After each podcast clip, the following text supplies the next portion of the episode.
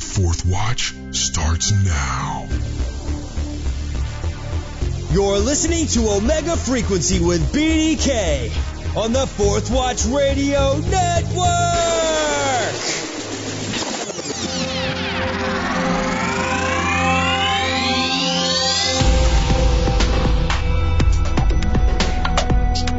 You are listening to Omega Frequency. This is a podcast about the beginning of the end. I'm your host, BDK. How does the false prophet of the book of Revelation rise to such power and authority? Will he anoint a New Age Messiah to save humanity, or will this false Messiah be Earth's final Pharaoh? Tune in and find out.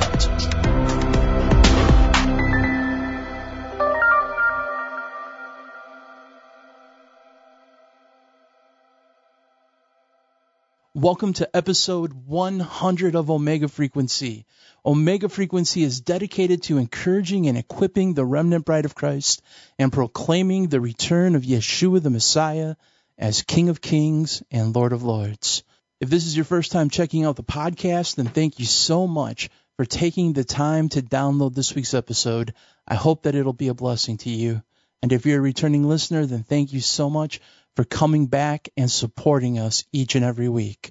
If you've enjoyed this episode, you can listen to new episodes when they air on Mondays. You can do that by subscribing for absolutely free on iTunes, or you can listen on demand anytime you want by visiting our podcast archives over at omegafrequency.com. And if you're at iTunes, would you please help us make this podcast more visible to first-time listeners? If you leave a rating and an honest review, this would bless us and help us reach more people who are searching for end times truth. We're also blessed to be part of the Fourth Watch Radio Network. If you visit fourthwatchradio.com, you're going to be able to check out a wide variety of episodes that cover paranormal and prophetic topics from a biblical worldview and perspective. Now, today's episode is episode 100, and I'm extremely grateful and humbled to have reached this milestone. Whether you have listened from the very beginning or you just recently found out about us, I'm proud to have you as brothers and sisters in this frequency family. Thank you for all your prayers, words of encouragement, amazing questions, and awesome testimonies. Before we begin, I want to give a special shout out to Drew Varner and Brian Schneider. Drew provided the new remix of the Omega Frequency opening theme music that you heard at the beginning of the episode, and Brian provided an original instrumental interpretation of I Surrender All, which you will hear at the end of the episode during the gospel message. Now, this episode is going to focus on a very sober warning from Jesus to his church. In Matthew 24, he made some very startling predictions, but we must understand them clearly and in context of the church to whom he was speaking to. The Bible contains spiritual truths written to the saved, regenerated child of God. 1 Corinthians 2:14 says, "Now the natural man doesn't receive the things of God's Spirit, for they are foolishness to him, and he can't know them because they are spiritually discerned."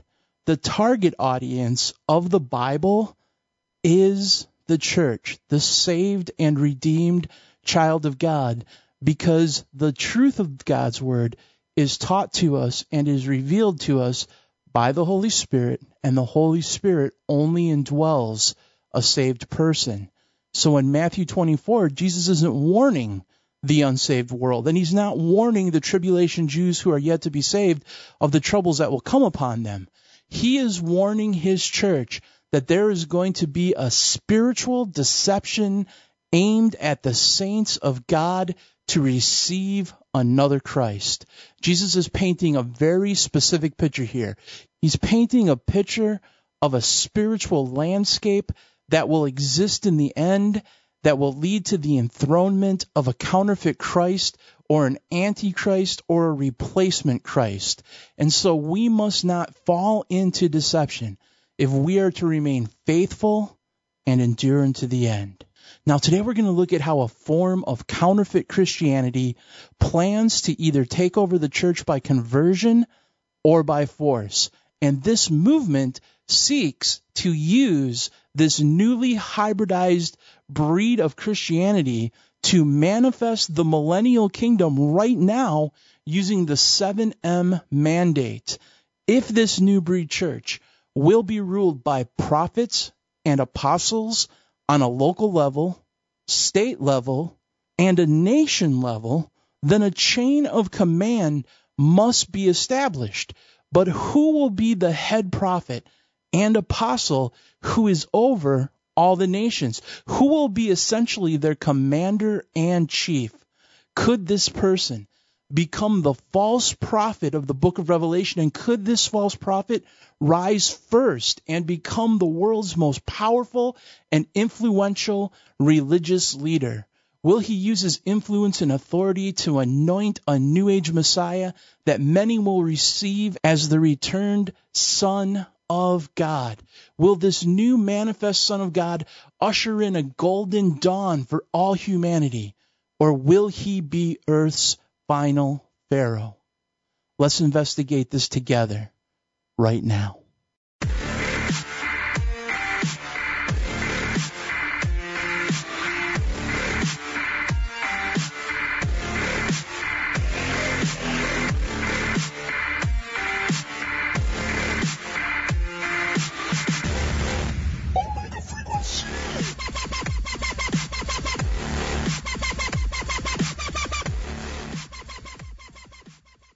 Before we begin episode 100 of Omega Frequency, I'd like to take a few moments and give one word of warning and one word of clarification. First, Omega Frequency is a show that tries its level best to remain clean, and we try to keep explicit content to a bare minimum. But from time to time on a Q&A show, someone may ask a question that contains adult content or deals with a taboo issue, but we always try to respond by not being graphic or needlessly vulgar. Also, from time to time, we also may talk about scary subjects like abduction or ritual abuse or some of the other things that are part of this perverse generation that the Bible lists as signs of the times. And we try to handle these subjects in the least explicit way possible so that all ages can listen freely and be edified. Now, today's episode may contain some sound clips and quotes from leaders within the Christian movement that some people might find offensive, racist, or even blasphemous. I know for a matter of fact, I do. And I struggled with whether I should include them or not. But because a few of these clips speak to the personal character of these ministers and show the complete disregard for God's name and his holy word, and they cross over into the realm of complete mockery, it is germane to this very specific conversation that we're about to have. Because of these leaders who are being championed as great men and women of God, who are filled with the Holy Spirit and are oftentimes prophesying things under the power of the Holy Spirit, yet they're saying such very unholy things, then we must ask, is it the Holy Ghost that is directing and inspiring them? Because the Holy Ghost is holy. So if you're listening to this, please be mindful. If there's young children present, maybe just listen privately and prayerfully to this episode first before playing it publicly in your car or your house. And now that I've offered this word of warning, I want to offer a word of clarification. This episode shows how it's possible that the false prophet might rise to power and anoint a New Age Messiah or Antichrist. I'm not saying that this is going to happen exactly this way or that way. I am merely speculating based off Bible prophecy, the words and the teachings of Jesus and his disciples, and the writings and the teachings of many different religious sources. For example, if I quote something from a book by Rick Joyner or by a New Ager, that doesn't necessarily mean that I endorse Rick Joyner or that New Ager, or hold their teachings or their writings on the same level as Scripture. What I'm doing is I'm comparing all these sources to Scripture to see if they line up with correct doctrine or Bible prophecy. And I'm not saying that Pope Francis is going to be the Antichrist of the book of Revelation either. He may be a false prophet, or he may be a forerunner of the false prophet.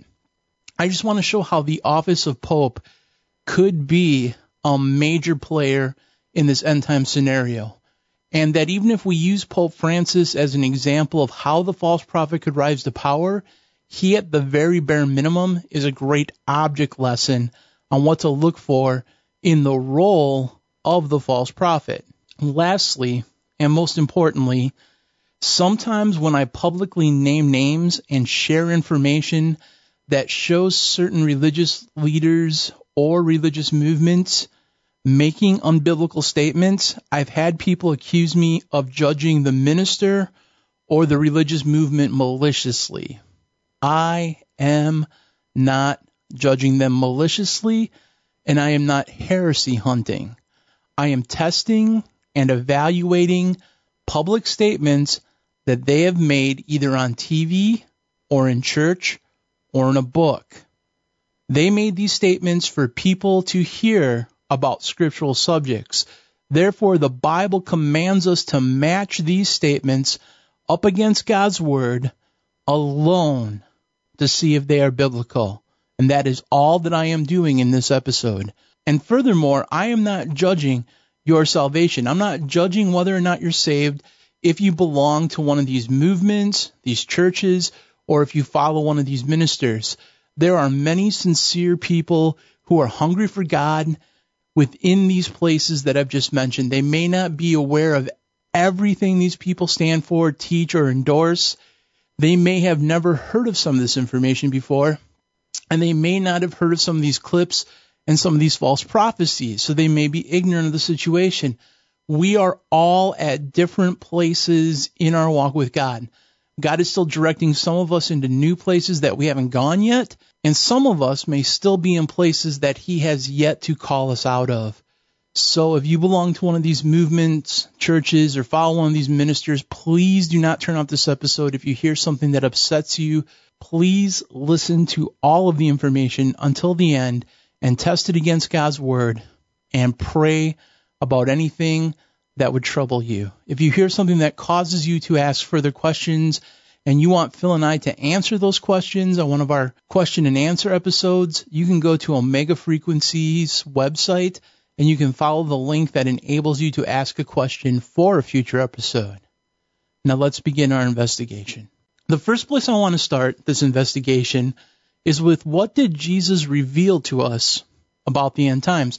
What does he teach us about his return when he will set up his millennial messianic kingdom? What does he teach concerning the nations that will exist at the time he returns? And what does he teach us about the Antichrist? Because this episode will try to show how the false Christ or Antichrist will use a false theology and understanding of Scripture to his advantage.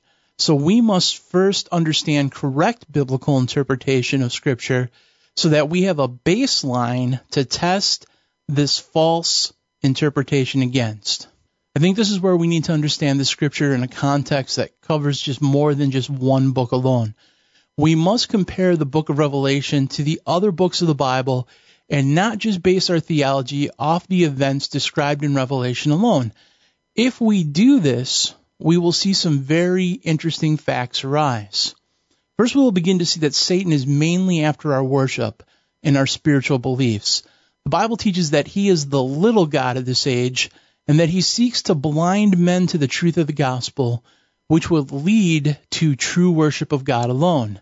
Satan offered this world and its authority to Jesus in the wilderness during his temptation if he would worship him.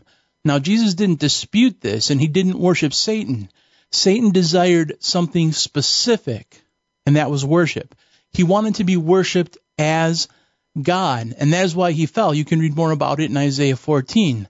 Today, in most Bible prophecy, systems of interpretation focus too heavy on the NWO, or the global government, or the politics of the beast empire, and do not give equal time to the religious aspect of it.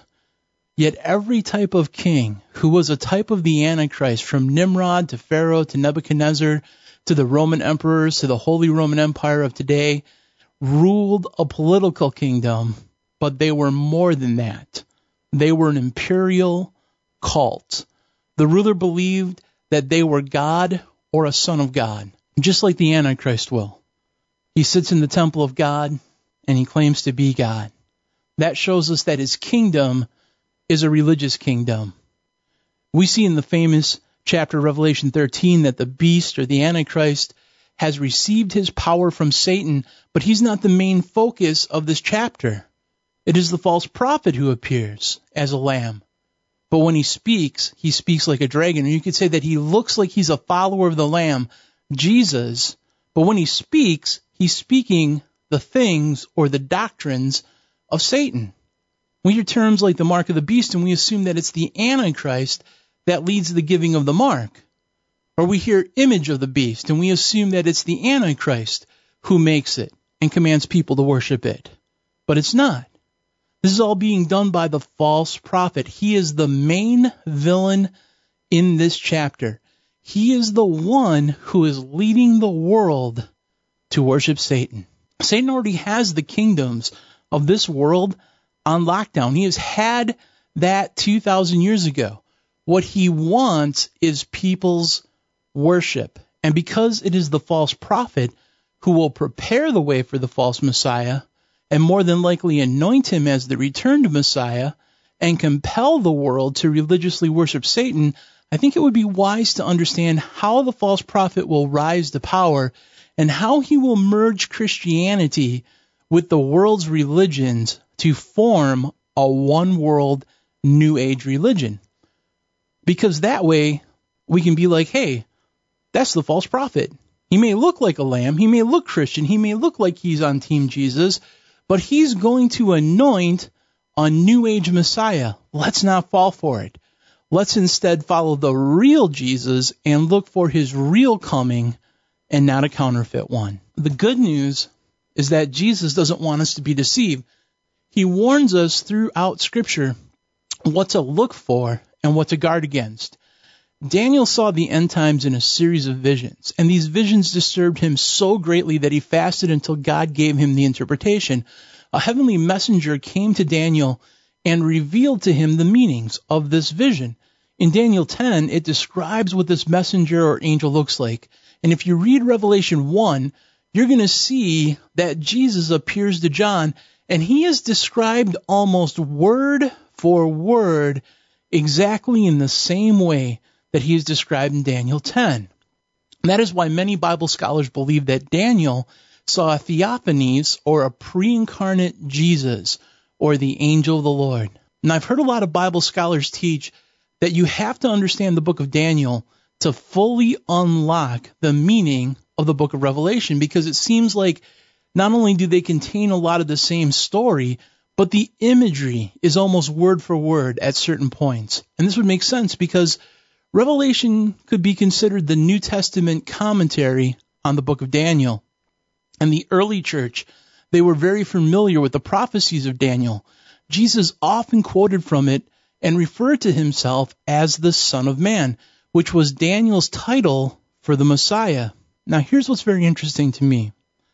Daniel has a series of apocalyptic visions about the end times. It begins with the proclamation of the rebuilding of the temple in Nehemiah's day, and then it gives a very specific timeline of events that leads to the Messiah entering into Jerusalem, and then him being cut off. And then that leads to the rise of the Antichrist, the war that the Antichrist fights, the abomination of desolations, the Antichrist's occult nature, his understanding of dark sentences, his receiving power from an alien god of forces, his persecution and the wearing out of the saints, his exploits, and the building of his empire. And it finishes with how the real Messiah will come and crush his kingdom in the end. Now, what was predicted in Daniel is starting to come to pass in the gospel accounts. Jesus is arriving in Jerusalem on the exact day that Daniel said that he would come, and the people did not receive him, but instead they conspire to cut him off or to kill him, as Daniel predicted. And Jesus starts making some very apocalyptic predictions at this time. He's saying, you guys are missing the hour of your visitation. And what he's referring to are the prophecies of Daniel. He says, I've come in my Father's name, but you receive me not. But another will come in his own name, and him you will receive.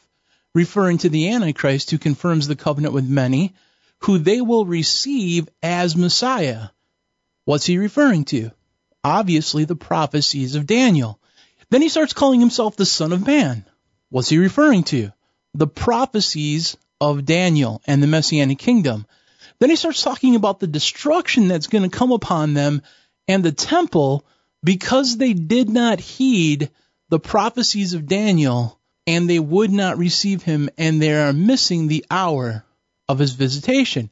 Now, this apocalyptic talk doesn't sit well with the disciples. They think, wait a second here. I thought Jesus was here to restore the kingdom to Israel and tear down Rome and end this current age and begin the Messianic age.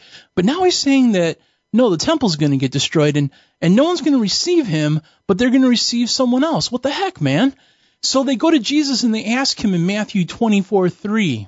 It says, and as he sat on the Mount of Olives, the disciples came unto him privately saying, tell us, when shall these things be? And what shall be the sign of thy coming and the coming of the end of the world, or the end of the age? Basically, they were saying, when does this age end and when does the Messianic one begin? And now Jesus is going to answer them. But let me ask you something. Where's he going to pull all this information from that he's about ready to drop on them?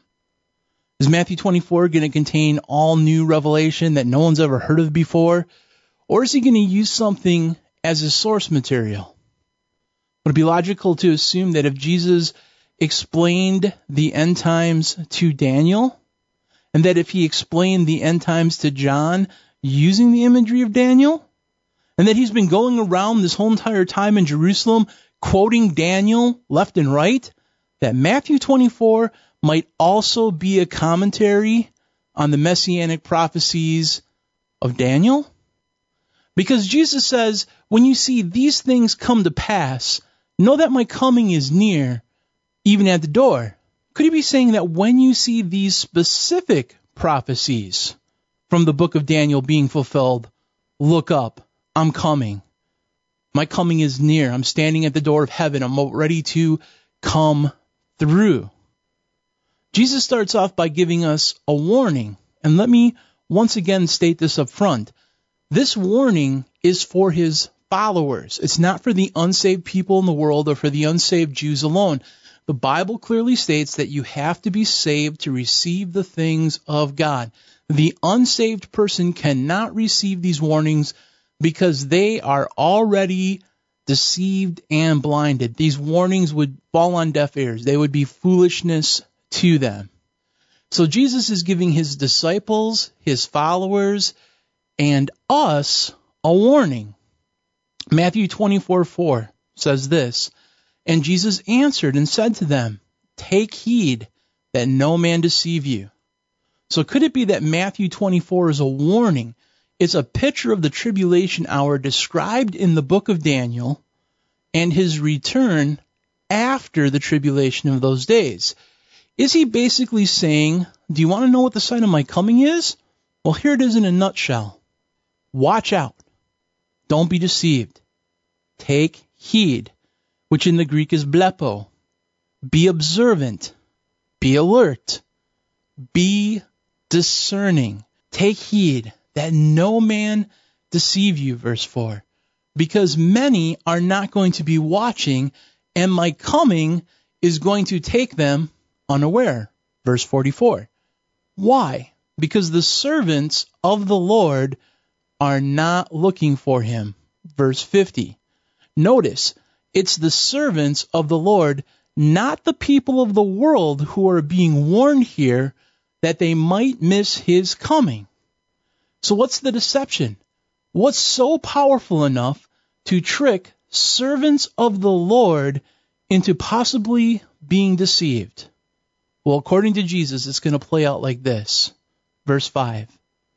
For many shall come in my name, saying, I am Christ, and shall deceive many. Now, he didn't say many people will be saying that they are the Christ. It's not like he's predicting that David Koresh will deceive the whole entire world. Jesus says that many will come in my name, onomo, which means my name, my authority, as directed or authorized by me. Jesus is saying that the number one sign that we need to look for is that many will rise up from among you, saying that they are ambassadors of Christ, that I, Jesus, am the Christ, and that I have authorized and directed them to say what they are saying. But be blepo, be discerning, because these people will deceive many, because so many people will think that they are authorized by Jesus. And I'm just going to throw this in here for free. One of the reasons that this generation of Christians is in dire straits right now is because we are commanded to be discerning. We are commanded to line up whatever someone says with Scripture, especially if they claim to be on Team Jesus. But because we are more concerned with being accepted by men, and the greatest sin of this hour apparently is naming names and exposing false doctrine, we are worried about offending someone more than speaking truth in love, so that people won't be deceived in this hour. Next, Jesus says, "You shall hear wars and rumors of wars. See that you be not troubled, for all these things must come to pass, but the end is not yet. For nation shall rise against nation, kingdom against kingdom. There shall be famines and pestilence and earthquakes in divers places. All of these are the beginnings of sorrows." So wars and rumors of wars. What wars? I mean, if we make it generic, then it could be any war, right? I mean, it could be the war of 70 AD. It could be the war of World War II. It could be the 7-Day War. It could be the World War III. It could be any of the wars in the Middle East right now. How are we to know which wars Jesus was talking about? Which wars would be a sign that his coming is near, even at the door? Could this be why people throughout time look at all the wars that I mentioned and say, oh, wow, this must mean that Jesus is coming back in my generation because this war is happening? Or could it be that these wars Jesus is referring to are the wars recorded in the book of Daniel? Specifically, the wars that the Antichrist fights. And that these wars would be confused with the war that accompanies Jesus when he returns, which would be the Armageddon campaign. Is that why he says these wars are not the end? They are just the beginning of the end? Why make that a point of emphasis? Why does Jesus warn us twice that these wars are not the end war? The ones that you asked about originally, the one that happens when I come to set up my kingdom. These wars aren't Armageddon. They're only the beginning of sorrows, the beginning of the tribulation. Don't be deceived. Now, at the end of this podcast, we'll get into these specific Daniel wars in greater details. We'll tell you who they are and why they could be a source of deception, and why Christians could think that the wars of the Antichrist could look like Armageddon and could mimic the second coming of Christ. Then Jesus says, "They shall deliver you up to be afflicted and shall kill you, and you shall be hated of all nations for my sake. And then many shall be offended and shall betray one another and shall hate one another. And many false prophets shall rise and shall deceive many. And because iniquity or sin shall abound, the love of many shall wax or grow cold. But he that endureth unto the end, the same shall be saved." This is very similar to John 16:1-2. "These things I have spoken to you, that ye should not be offended. They shall put you out of the synagogues. Yea, the time cometh that whosoever killeth you will think that he doeth God service." Now we know that the Antichrist of Daniel persecutes the saints. It says that he seeks to wear out the Christians or to persecute them. So Jesus is saying, look, they will kill you. They will afflict you. They will try to wear you out. When they do it, they'll be doing it using the name of God. They'll be thinking that they do Yahweh a service. So in verse 9, who is this they? The they that will kill and afflict you. that will deliver you up? Well, go back to verse 5. It's the ones who say that I, Jesus, have authorized them to do so. That's why they're thinking that they're doing the Lord a service. The ones who are the deceivers, that's who are doing it. The ones who are the false prophets, verse 11. They're claiming to speak for God. They're doing this because of offense. There's basically a civil war going on amongst you at this time. You're betraying each other. You're hating each other.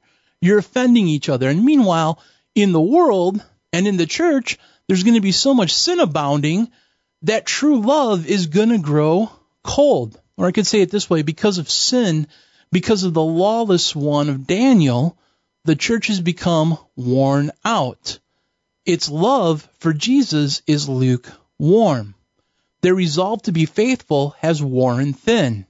Their love has waxed cold.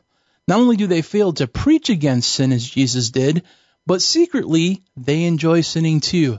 And this creates a deadly schism within the body, and we become divided over the gospel we preach and what the gospel allows. Here's even more proof that Jesus is giving commentary in the book of Daniel.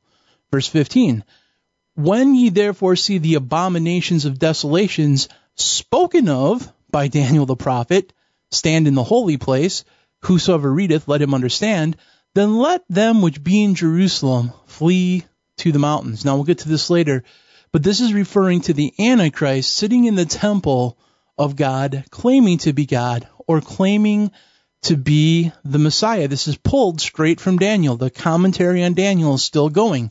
Implicit in this is the building of the temple and the Jewish belief that this act signals the return of the Messiah and the Messianic age. But he is a false Messiah who is about to do something very specific in Judea, which we'll cover later more in detail when we get to the rise of the false Messiah. Jesus continues, for then shall be great tribulation, such as was not since the beginning of the world to this time, nor shall ever be. And except those days be shortened, there should be no flesh saved. But for the elect's sake, those days shall be shortened. If any man say, lo, here is Christ, or there, believe it not. For there shall arise false Christs, plural, and false prophets, plural, and shall show great signs and wonders, insomuch, if were possible, they shall deceive the very elect. Behold, I have told you before. So many will believe that the building of the temple will signify the Messiah's coming and the beginning of the Messianic age. And just because the one who comes and claims to be the Messiah begins sitting in the temple does not mean that the Messianic age has begun. No, it's the opposite, Jesus says. This is actually the beginning of the tribulation. And again, Jesus brings us back to deception. He says, don't be bedeviled by this false Christ or this false prophet or any of the many false Christs and the false prophets. Don't be deceived by the signs and wonders that they're doing. They will be very powerful, so powerful that unless you are truly biblically saved, you might be deceived. Behold, I'm warning you before it happens. Do not be deceived by this man. He is not the Messiah. The Messianic age has not begun. Wherefore, if they say unto you, behold, he is in the desert, go not forth. Behold, he is in the secret chambers, believe it not. For as the lightning cometh out of the east and shineth even unto the west, so shall the coming of the Son of Man be. And we'll discuss this in great detail later also. But these are two very specific prophecies about the Antichrist. When they happen, people will believe that the Messiah is among them now, that he has returned. But Jesus is like, no, when I come, it's going to be different. I'm coming in the sky like lightning flashing east to west. When I come, the moon will not give her light. The stars will fall from heaven, and the powers of heaven shall be shaken. I am coming in the clouds of heaven with great power and great glory. I'm not coming to you the way that I came the first time, born in the earth. I'm not in the desert. I'm not in the secret place, which is the Holy of Holies found in the temple. I'm coming from the sky. So therefore be ye also ready. For in such an hour as you think not, the Son of Man cometh. Now, that was kind of an overall Reader's Digest look at Matthew 24. There's much more I could go into, but that's a whole other podcast. But if I could boil this down to a simple narrative, it would be this. The disciples asked Jesus, "What shall be the sign of thy coming and the end of the age?" Jesus says, "Be observant, be alert, be discerning," because there's going to be a schism of deception in the body. People who say they're on Team Jesus will try to deceive you. So be very careful, because before I return, there's going to be a false Messiah on the earth who many will think is me returned. But he's going to actually be the Antichrist of the book of Daniel. He's going to fight some wars in the desert, and people will think that these are the final wars that accompany me when I return. But they are not. This is not the battle of Armageddon.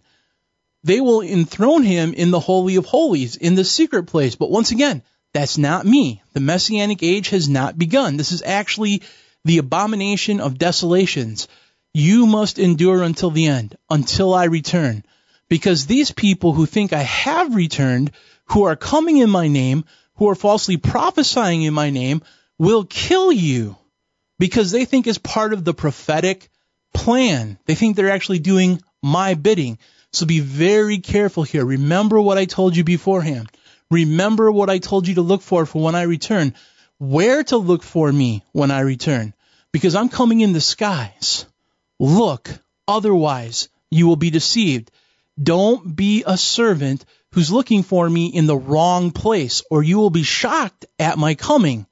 And you will mourn, because you will be like the others who did not prepare for my coming, because they thought I was already here, and the Messianic millennial age had already begun.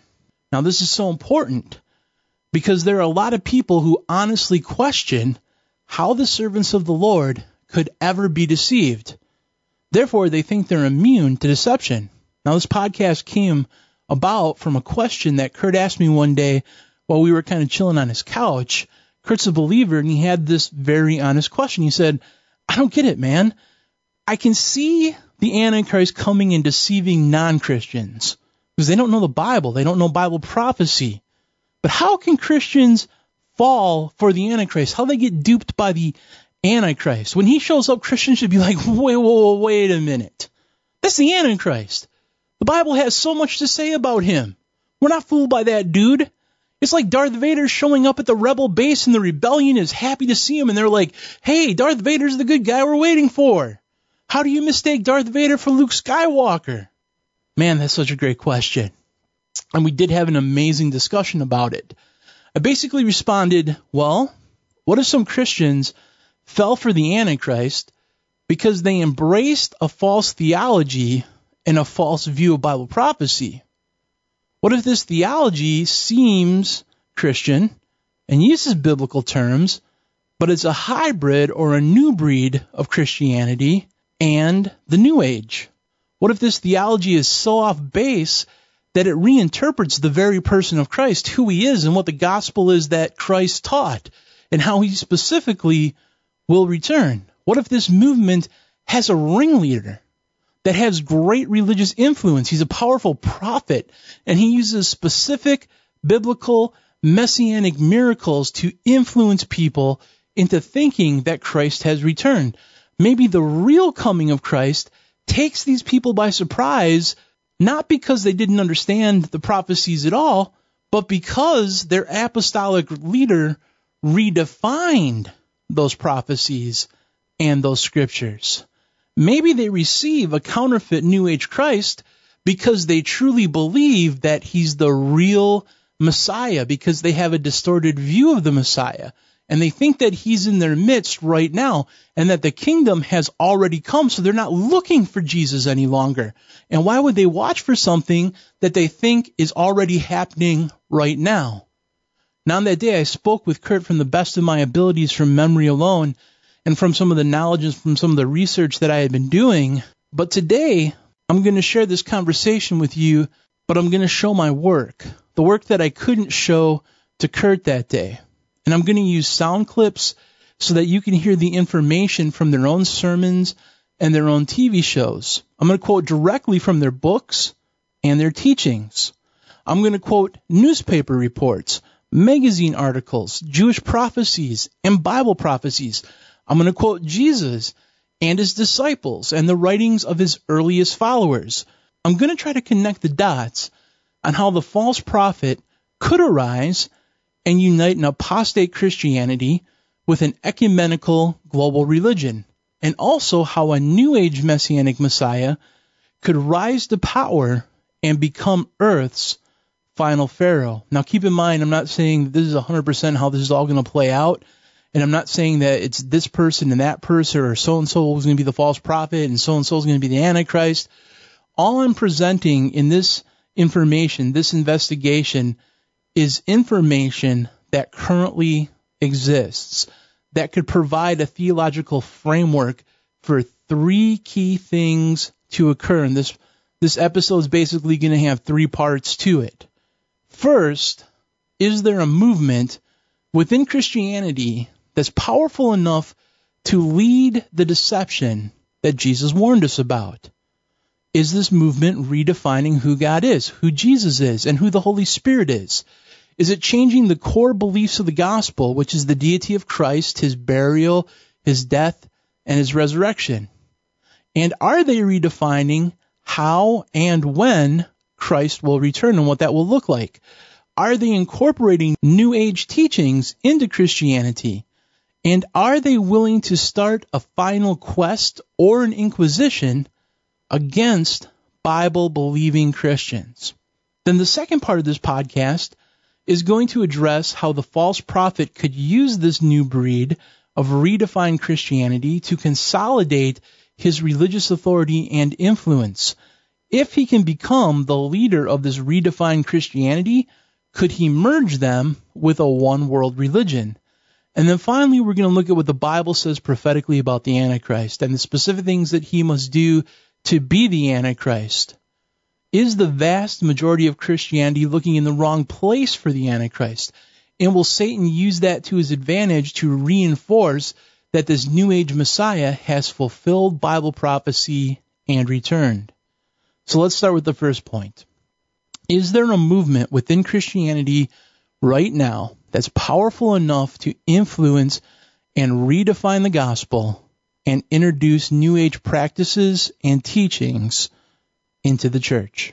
Most people have heard of the Reformation, and we're coming up on the 500th anniversary of it.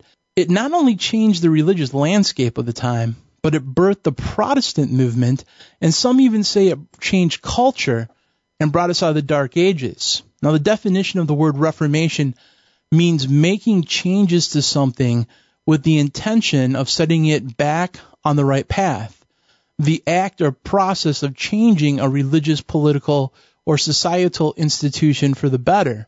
Now today there's a new Reformation movement sweeping Christianity. Its goal is to bring reform to the church and set it back on a proper prophetic path.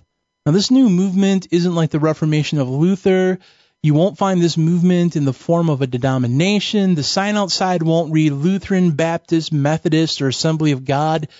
This is a movement without walls, formal creeds, or branded churches, and they're more likely to be referred to as individual streams that make the river of God flow in these last days. They're not interested in starting their own denominations.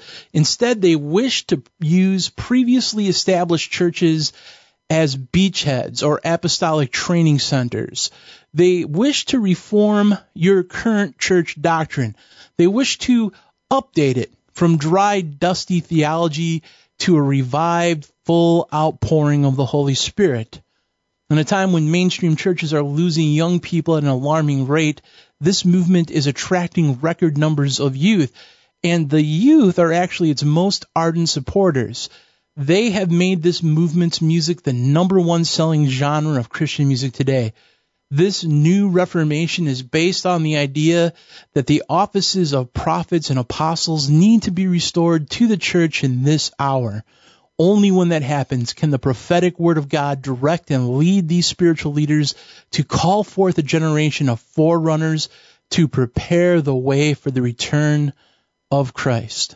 This new movement is most commonly referred to as the New Apostolic Reformation, or the NAR for short. Now, to get an idea of some of their unique doctrine and their growing influence, let's listen to a clip from Todd Friel. He's the host of Wretched Radio, and he's going to explain the New Apostolic Reformation movement and give us examples of one of the manifestations captured at Bethel's School of Ministry, where a young kid gets wrecked by the power of God and is thrown to the floor, where he convulses and makes hissing noises and rattlesnake noises as the fire of God falls on him. When you hear about explosive growth in South Africa, this is the movement. When you hear about everybody in South America has been saved like 6 times, this is the movement. 369 million people are influenced or a part of a non-denominational movement. That's the best you can call it, because there's no HQ, there's no president, nobody gets elected, there isn't a pope. Instead, this is just kind of a loosey-goosey association that has wonky theology as its theme. This movement people call the New Apostolic Reformation movement, that there are new apostles who are being raised up to lead a forerunner generation, the Joel generation, so that if they will conquer the 7 mountains of dominion, Jesus will return, and then they get to rule with Jesus. And this thing is growing like a nobody's business. When I did the presentation, I shared some of the major themes and some of the things that we have seen in this particular movement. And I want to kind of move through these very quickly, because this is merely to set the table for the consideration that I would like for you and me to have after we watch what this movement is about. And you're ultimately, I think, going to conclude, whoa, this thing is seriously wacky. You need to know that the kids are entering into it by the millions, and that includes conservative kids. And you and I would be wise as a serpent to figure out why. What do they find so attractive about this mind-numbingly repetitious music that goes on for days? Number 15, tortured teaching. To give you an example, I showed a clip of one of the great theologians of this particular movement telling everybody why the stock market and economy in Japan is not doing well and why there are so few Christians. Are you ready? It's because the emperor regularly is intimate with the sun goddess. Not kidding. Number 14 from this movement, downplaying theology. It's all about being led by the Spirit, no teaching. Number 13, efforts to take over the world to usher in the return of Jesus. Number 12, radically unfulfilled prophecies. One of their leaders says that 80% of the prophetic utterances by this movement are not accurate. They're never fulfilled. This movement should be grateful that we're not living in Old Testament times, because they'd have to duck from all the stones that would be thrown at them for falsely prophesying. More to this movement, romantic songs about the Savior. Number 10, getting snuggly hugs from Jesus. Number 9, regular visits to heaven and returning to tell all about him. Blowing shofar horns to wake up angels. Number 7, fire tunnels that set kids and everybody else on fire. By the way, when the kids walk through these fire tunnels and they shake and they twitch, it looks an awful lot like they might have, I don't know, a Kundalini-like spirit. More marks of this movement, the presence of God in the form of gold glitter. Number 5, angel feathers falling from the church ventilation system. Not kidding. Number 4, werewolf anointings. You'll have to Google that one for yourself. Number 3 from this movement, lots and lots of dead raising. But interestingly, all of the people who claim to raise people from the dead, they just never seem to have a cell phone available to actually film it. Number 2, a mark of this movement, grave soaking to get the anointing of the dead person. And finally, you're going to have to read this one for yourself because I can't. But this was a pastor in a church describing that.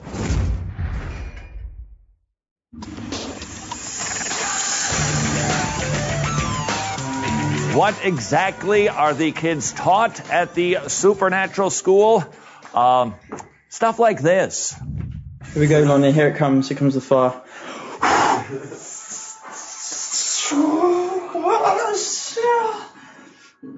I see like green flames now. You were green on your arm before, bro. That's so crazy. I'm over here in that house. Having a holistic party right now.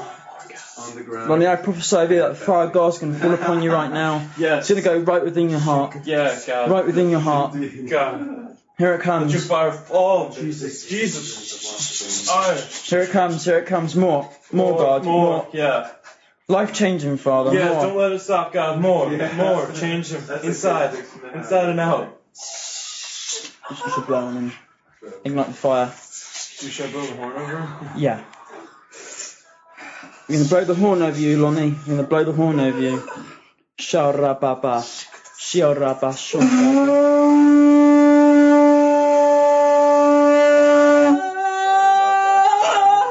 God, more! It's a conch shell, actually. More God.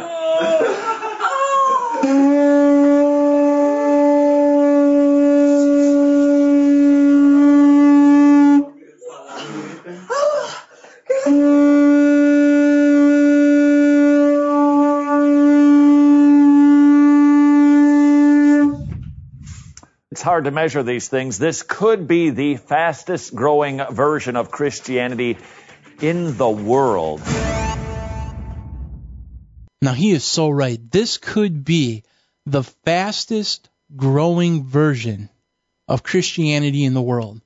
And that's not even taking into account the Word of Faith, the emergent church, and the seeker-sensitive church, which just adds to this cocktail of deception. And make no mistake about it, this is a movement of deception. It trades on deceptive terms. It redefines classical, time-tested theology. When its doctrines or its prophets get exposed as false, they repackage them in new terms and new titles, but they never change the concepts. They just update the names. That's why they are sneaky, and they own it. That's why it's so important to know what they mean when they're talking about the Great Commission or being born again or the return of Christ. It's important that we define the terms, because you might attend a church that is influenced by the New Apostolic Reformation, and you may say, you know what, I feel safe. I don't think these guys are a part of the New Apostolic Reformation. But wait a minute, they're teaching NAR doctrine. Now, one of the first things they do is that they make God subjective, and they teach that the written doctrine is not as important as the personal spiritual revelation. You must go to God and ask him to reveal himself to you. If you start hearing this at your church is probably influenced by the New Apostolic Reformation. Remember Todd Friel saying that he won't say what the number one example of this false teaching is because he can't. You'll have to go hear it for yourself. Well, I'm going to do you one better. I'm going to play that for you right now. And when I do, you're going to see more clearly this subjective God teaching that we're talking about. And you're going to hear them make some pretty outrageous claims. And then when we get back from this clip, we're going to look at the origins of the New Apostolic Reformation and some of the other points that Todd addressed and talked about concerning some of their key beliefs. Now, this first clip that Todd wouldn't talk about, that you would have to hear for yourself, this features Jen Johnson. She's the daughter of Bill Johnson, who is the head of Bethel Church. And she's teaching this at Bethel, and it was broadcast on Bethel TV. Okay, here we go. God, Jesus, Holy Spirit. I can't define who he is to you. You need to ask him to define himself to you. I feel like I'm supposed to ask you to ask him some questions today. And I want you to go to him and ask him to define who he is to you and what that looks like. God to me, Jesus to me, and the Holy Spirit to me is like the genie from Aladdin. That's who he is to me. And he's funny. And he's sneaky. He's silly. He's wonderful. He's like the wind. He's all around. You know the scene in Revelations where the angels circle the throne and they say holy, and it's this reverent, like holy. Every time they circle the throne, they see a new side of his face, and they're just taken aback, and it's all they can do to say holy. And they just keep circling because there's never an end. It's limitless to what they see as they circle. And I was thinking yesterday, I thought, I wonder how much they laugh because he's funny. I wonder how much he just goes, oh yeah, look at this. And they're like, ah!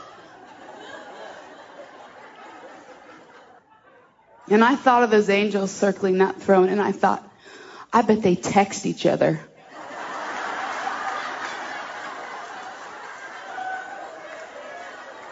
I bet they have farting contests.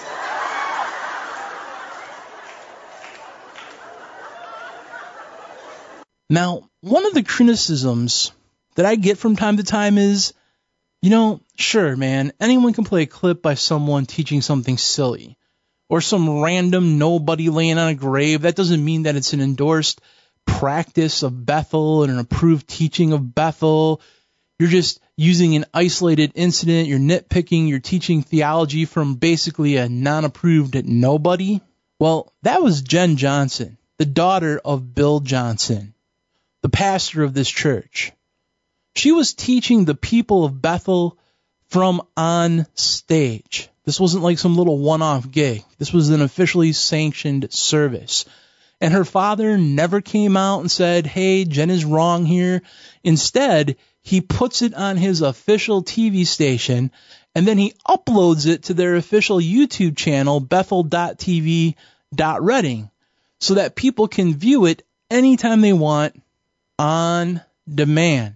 Now, it troubles me that people can defend such obviously false doctrine. She's redefining who God is.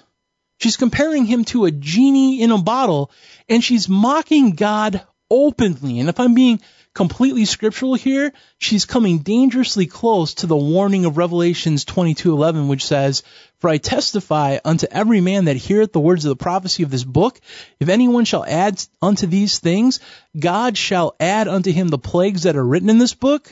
And the reason that she's coming dangerously close to it, she's adding stuff. I mean, in Revelation 4:8, there's no farting contest that's going on. God's not punking angels in heaven. Now, leaving aside the obvious, insane banter about angels texting each other and having heavenly farting contests, the fact that the people were laughing their butts off at all of this is a whole nother issue. Because like most sober-minded, spirit-filled Christians would hear that kind of shenanigans in a church sermon, and they would be like, you know what? That offends me. That's not funny. I'm not going to laugh at it. I'm going to get up. I'm going to leave. They don't. They're laughing. They're roaring with laughter. They're like, ha, ha, ha, that's so funny. Ha, ha, ha, it's so funny to call God a genie. Ha, ha, ha, it's so funny to mock God. And I know, man, it's like most people, they're going to hear the clip. They're just going to remember the farting contest part. But like in reality, that's not even the most dangerous part of this whole scenario. The most dangerous part is she says, who is God to you? I can't define who he is to you. You need to ask him for a personal revelation of who he is to you. Now, this is super dangerous ground The Bible clearly defines who the Godhead is, who Jesus is. And as a matter of fact, Jesus is the perfect revelation of the Father. So if you study the Bible and the simple words of Christ, you're going to see that God is not a sneaky genie, and he's not there to grant your wishes or prank angels. The reason God settles his word forever in heaven and reveals himself through the word of God is so that we can know who he is and what he approves of and disapproves of. And he does this for our own protection, because sin has consequences. We reap what we sow. So God reveals to us in his word what he approves of and what he doesn't approve of, what is sin and what isn't sin, so that we don't have to trust our own hearts and our feelings to determine who God is and what God is all about. God doesn't have to become subjective, and therefore we don't fall into dangerous ground. We don't fall into a situation where we're reaping bad things. If we just build our life upon the rock-solid revelation of God, we have things on lockdown. But if it's just our own hearts, then we are in dangerous grounds, because the Bible says the heart is deceitfully wicked. Who can trust it? So, is your God a super jolly God who exists to make you happy like a genie? Is he a God who would never judge? You know, he would never judge me. He's just laughing. He's joking all the time. You know, that's the kind of God that I want to worship, the kind of God that gets me, the kind of God that understands me, the kind of God that understands all my struggles. You know, like what if you struggle with lust? What if you just can't seem to stop lusting over a person? You know it's wrong. You're like, you know, I'm married, but my wife, she just doesn't make me happy anymore. But you know who is happy? God is happy. God is such a happy God, and he wants me to be happy. So what the heck, man? Let's do it. Let's get a divorce. Let's marry another woman. I mean, just ask Todd Bentley, the New Apostolic Prophet or Apostle of the Lakeland Revival. He committed adultery during a time of ministering at the revival at Lakeland. He divorced his wife, and instead of reconciling with her, he married another woman. And now he's out there preaching revivals again. I mean, how do you justify that? Especially when you continue in public ministry when the Bible itself would disqualify you, especially since he was the cheater and not the one who was cheated on. This current marriage that he is currently in, according to God's word and his written revelation, he is someone who is living in active adultery, and he's still ministering. Well, that's okay if God approves of it. If he's like, well, who is God to you? And my God approves of that, because I can't define who God is to you. You need to ask him for a personal revelation of who he is. Well, apparently, this is the sort of God that approves of adultery, and not only approves of adultery, but gives you Holy Ghost power to still minister while living in adultery. They have redefined God and created a God that's okay with certain shenanigans. And it's these sort of shenanigans that leave a bad taste in people's mouths. And there is a movement amongst some of the New Apostolic Reformation leadership to distance themselves from even the name New Apostolic Reformation. That's how wacky some of this stuff gets. And that wouldn't shock me, because they've done this in the past. They've switched up names time and time and time again, but they've kept rotten doctrine. So we need to go back to the beginning, and we need to investigate this doctrine. We need to understand this doctrine so that when you come across it, no matter what name they're giving it, the warning siren should go off. The Holy Ghost siren should sound. You should be like, warning, warning, false doctrine, false doctrine. So let's go back. Let's take a trip back. Let's go to the origins. This started off as the Latter Rain movement, and it eventually morphed into the New Apostolic Reformation. And it's eventually going to morph into a new breed, blend of kind of like a seeker-friendly church, emergent church, social justice church, kind of wrapped in the cloak of an NAR prophetic movement, and Catholic mysticism is going to be all involved, and it's going to kind of be like a hodgepodge of evil. And we'll document that later too. But we'll begin to see as we study this that it doesn't really matter. The titles can change. People can be discredited. And the main players who cause the change, because they're being exposed and because they're bringing scandal to the movement, it doesn't even matter then, because they're still revered. They become restored, and their false doctrines still get taught as key parts of its theology. So let's trace the roots of the New Apostolic Reformation back. It can be traced back to three main ministers that rose to prominence in the early 1940s. From this movement came the Independent Pentecostal Assembly of the Latter Rain, or the New Order of the Latter Rain. And the main minister was William Branham. He was a charismatic country preacher who had one of the most famous prophetic healing ministries of all time. He is still to this day highly revered in this movement. And as we'll hear later, key ministers within the New Apostolic Reformation believe that his message must be restored to the church before Christ can return. Then there was Ern Baxter, who was a close associate of Branham, and George Warnock, who was Baxter's personal secretary. These three kind of made like an unholy trinity of this new rain movement, this latter rain movement. Warnock actually wrote a book called The Feast of Tabernacles in 1955, which codified a lot of this, and it's considered a primary foundational text for this movement. In his book, he describes the Jewish feast of Passover, Pentecost, and Tabernacles as ones that typify the whole church age, beginning with the death of Jesus on the cross and ending in what he calls, quote unquote, the manifestation of the sons of God. These are the quote-unquote overcomers who step into immortality and establish the kingdom of God on earth. And in order for this to happen, there has to be a full restoration of the fivefold ministry, and that would include the office of prophets and apostles. Now, this restoration would usher in a revival or an outpouring of the Spirit called the Latter Rain. And this Latter Rain revival would lead to the manifestation of the sons of God, or Joel's army rising up. Now, this book and these three ministers, their Latter Rain movement taught that the end of the age was approaching and that God would purge the leaven from his church. And this would allow for the manifest sons of God to arise from within the church. And these manifest sons of God would come into the full stature of Jesus Christ, and they would receive the Spirit of Christ, or God, without measure.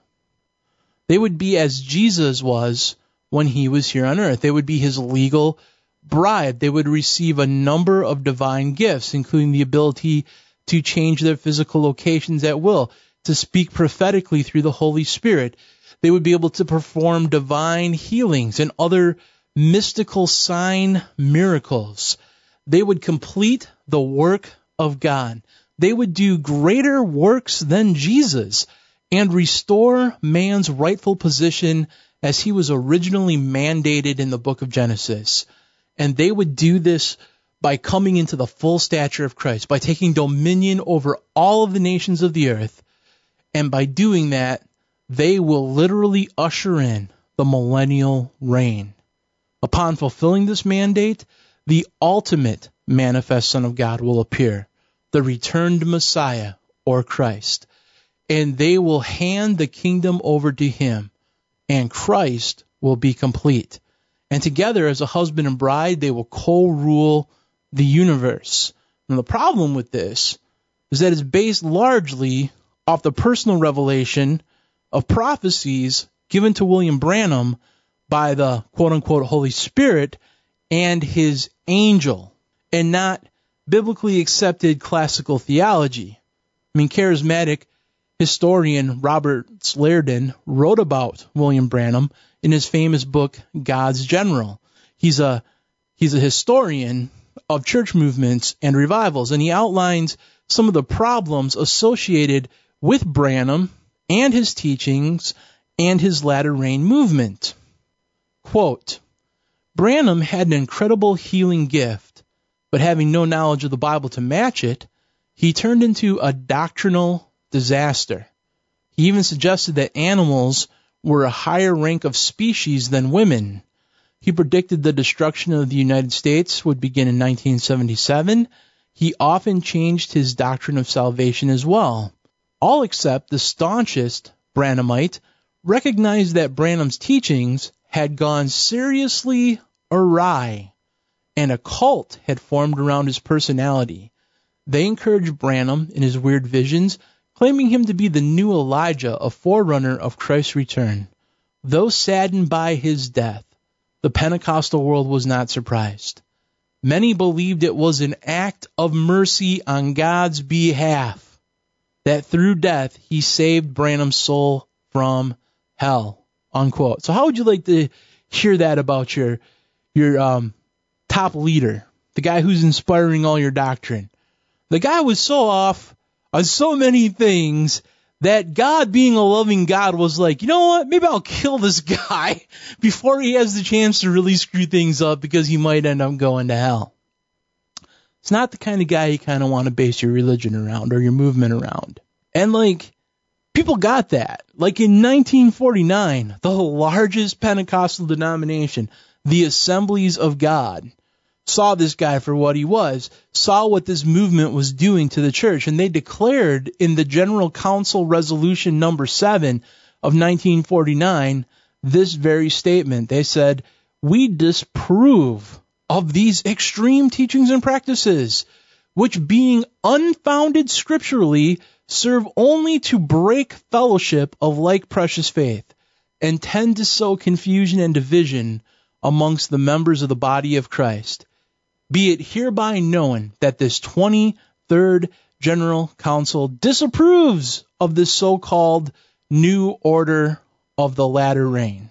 And while the Assemblies of God dodged a split from within by separating itself from the Latter Rain movement, it would not last, because two more men would rise to power within this newly formed charismatic movement of the 70s, and that would be Bob Jones and Paul Cain.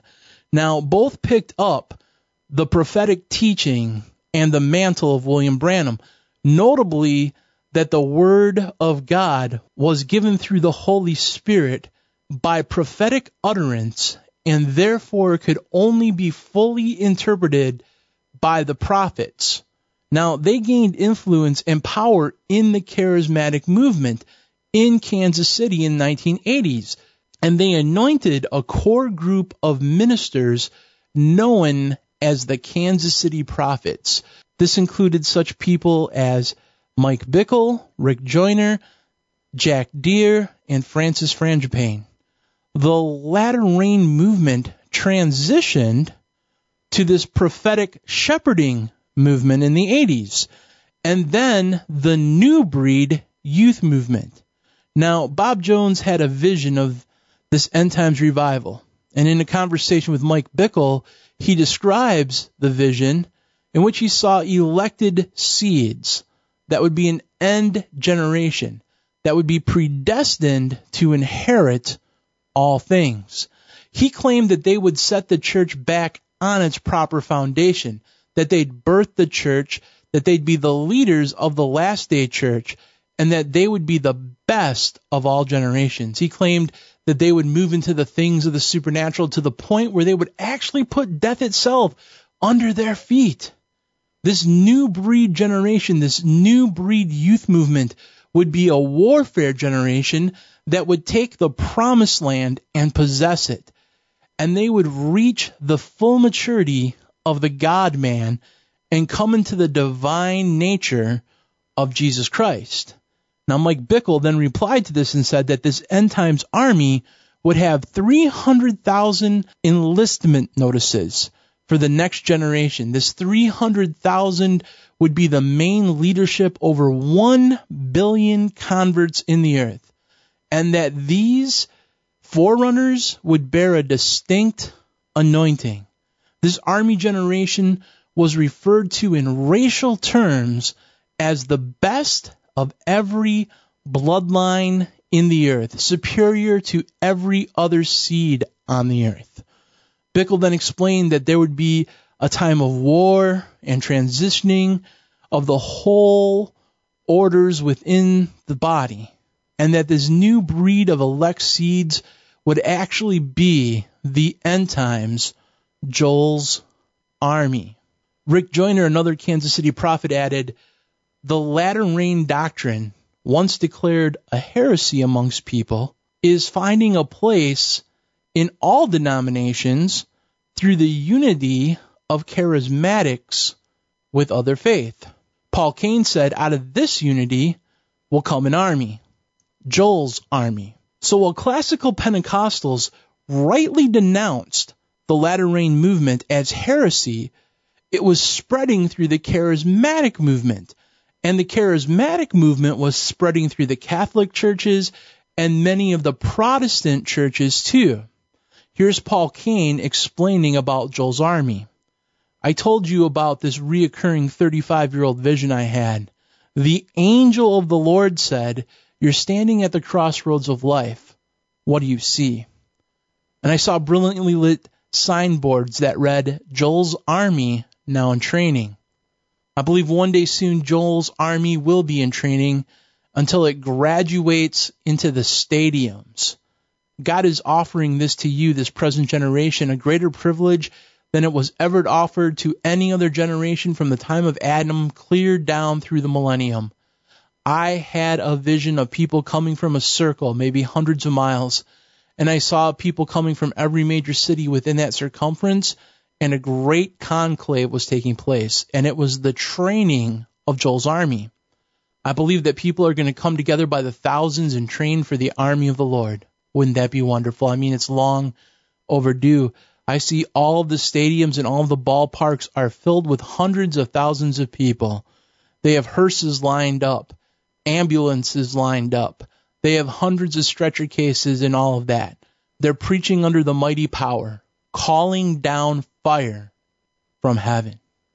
But there was one problem with all this. These two main guys, this Paul Cain and this Bob Jones, well, they fell. Paul Cain confessed to homosexuality and alcoholism during all these visions and had to step down. And Bob Jones was removed from ministering in a vineyard church after confessing to sexual misconduct with two women. This misconduct included encouraging the women to strip in his office so that they could stand naked before the Lord in order to receive a prophetic word. So what spirit were they making all these prophecies under? If they had drinking problems and were engaged in homosexuality and they were basically using their religious position as kind of like a way to see women undressed before them. But the Holy Ghost doesn't play games like that, man. So follow me on this, okay? William Branham teaches that the Latter Rain theology is supposedly inspired by the Holy Ghost. But like when he dies, most of the Pentecostals are like, you know, God probably killed that dude as an act of kindness. And his discredited manifest sons of God and dominion theology didn't die with him though. Instead, it grows even further and bigger under a different name, and it's the exact same message under Bob Jones and Paul Cain. But they are also discredited because of moral failures. And for the most part, the Assemblies of God, they stayed away from the Kansas City Prophets of the 80s because they were like, you know what? That's basically Latter Rain repackaged. But what they didn't do was they didn't guard themselves against parts of the charismatic movement. They didn't guard themselves against the Word of Faith movement, TBN, or people like Kenneth Copeland, who we will later hear William Branham influenced him in a big way and his Word of Faith theology and his Word of Faith movement.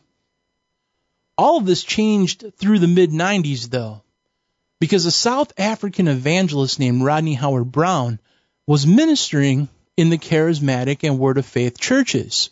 He was kind of called the Holy Ghost bartender. I kid you not, that's what they called him, the Holy Ghost bartender. He called himself that. He was proud of that. He believed in something called holy laughter and spiritual drunkenness. He believed that when the Holy Ghost would come upon people, it would cause them to shake, tremble, bark, hoot, howl, laugh uncontrollably, sometimes faint, sometimes get wrecked on the ground. And this would be the drunken glory of the Lord, a Holy Spirit high. It was joy unspeakable and full of glory. And this manifestation could be transferred by the laying on of hands. This was a new wrinkle. And one night, during a meeting at Kenneth Copeland's church, both Rodney Howard Brown and Copeland suddenly became overwhelmed by what they called the Holy Spirit. And they began telling jokes to each other in tongues with no interpretation.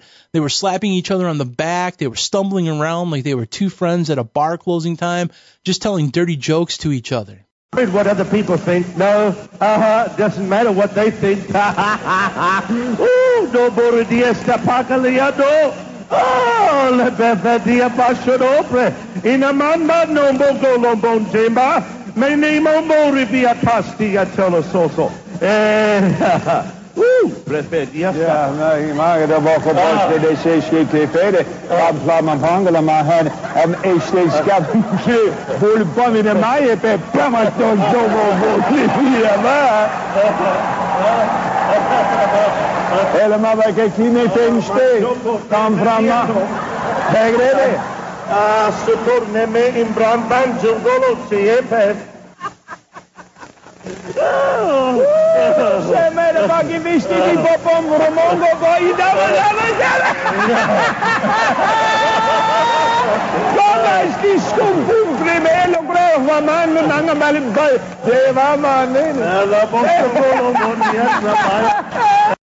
they mocked the Holy Ghost for a little while, they went around and they, laid hands on people. And then the people got drunk in the Spirit, too. And then, if you're watching the video, the whole place is just an insane chaos.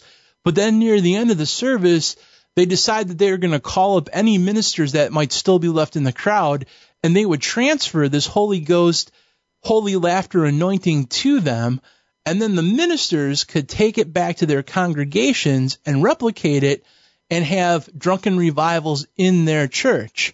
Well, in the crowd was a minister named John Arnott. He was the pastor of the Toronto Airport Vineyard Fellowship Church, and he came forward that night to be prayed for that laughing revival anointing to be imparted to him. And soon after that, a laughing revival did break out in that Toronto church. It was called the Toronto Blessing. Crazy manifestations began happening again. People were shaking, they were trembling, they were barking, they were hooting, they were howling, they were laughing uncontrollably, they were fainting, they were speaking in tongues, doing all the crazy stuff that was going on in Copeland's church. But it was known as the Blessing because people would come from all over the world to be blessed and to receive an impartation, and they would take what they called the fresh fire back with them, and they would spread that fire throughout their churches. So it was like a virus infecting all these different churches. And to say that this was controversial was understating the situation. And once again, this revival was viewed as a fulfillment of the Latter Rain revival because all the bad theology began popping up again. It was so crazy that Charisma publisher Stephen Strang, who is heavily sympathetic to the New Apostolic Reformation now, would not endorse the holy laughter phenomenon personally in 1995. This is Charisma Magazine. It's kind of like the Time magazine of charismatics, right? And so he is writing an article about his visit down to the Toronto Airport Vineyard Fellowship in 1995. He went to investigate this Toronto blessing firsthand. He was even slain in the Spirit. And in the February 1995 edition of Charisma, he writes, "Am I endorsing what I saw and experienced in Toronto? No, because I still don't understand much of it. Similar manifestations have occurred in past revivals, but I believe an experience should also be established in the Word of God. Furthermore, I'm concerned. First, I'm concerned that such a move of God has the potential to create a new group of spiritual elitists, with those who have experienced strange manifestations wearing them like badges of spirituality. Second, I'm concerned that the manifestations themselves could become so important that people don't receive them through the power of the Holy Spirit and will fake them, as Simon the magician wanted to do in Acts 8. Finally, I'm concerned that a new denomination of shriekers, twitchers, and laughters could spring up. Impossible, you say? Well, remember the Shakers and the Quakers, religious sects named after the phenomenon for which they are known. End quote. Now, good for him. Good for him for calling out these shenanigans. Good for him for standing up against the charismatic movement at the time and saying, this is not good. This is not good. We should not be involved in this. But all of that changed. All of that changed because one of the most influential Assembly of God churches, the Brownsville Assembly of God, caught this fresh fire, and revival broke out the same year. The pastor's wife, the evangelist, and the worship leader of the Brownsville Assembly of God went to the Toronto Airport Vineyard Fellowship, and they got prayed for, and they came back to the Brownsville Assembly of God, and on Father's Day in 1995, the Brownsville Revival started, and all of the crazy manifestations swept through the Assembly of God movement. Now, while this was going on, I was training to be an Assembly of God pastor and evangelist at the time, and I remember how this awesome, cool, small, classical, Holy Ghost-filled church that I was a part of, that I loved, that I got filled with the Holy Ghost in, that I served in, was split down the middle over this revival. Many people left the church, and those that remained started making trips down to Brownsville to bring the revival anointing back to my church. And the fresh fire of the Holy Ghost began spreading through my church and the denomination. And what happened was, in the denomination, many of the pastors and evangelists left the church. They even turned in their own ordination and credentials and started independent classical Pentecostal churches of their own. Now, I stayed for a little bit longer because I wanted to see what would happen, and I also had to finish my schooling. But I saw this false revival rip my church apart. And then finally, I had to leave also. And it's so sad. It's tragic. Because in 1949, the Assembly of God denomination denounced the Latter Rain movement. They said, we disapprove of those extreme teachings and practices, which being unfounded scripturally, serve only to break fellowship of the like precious faith, and tend to sow confusion and division amongst the members of the body of Christ.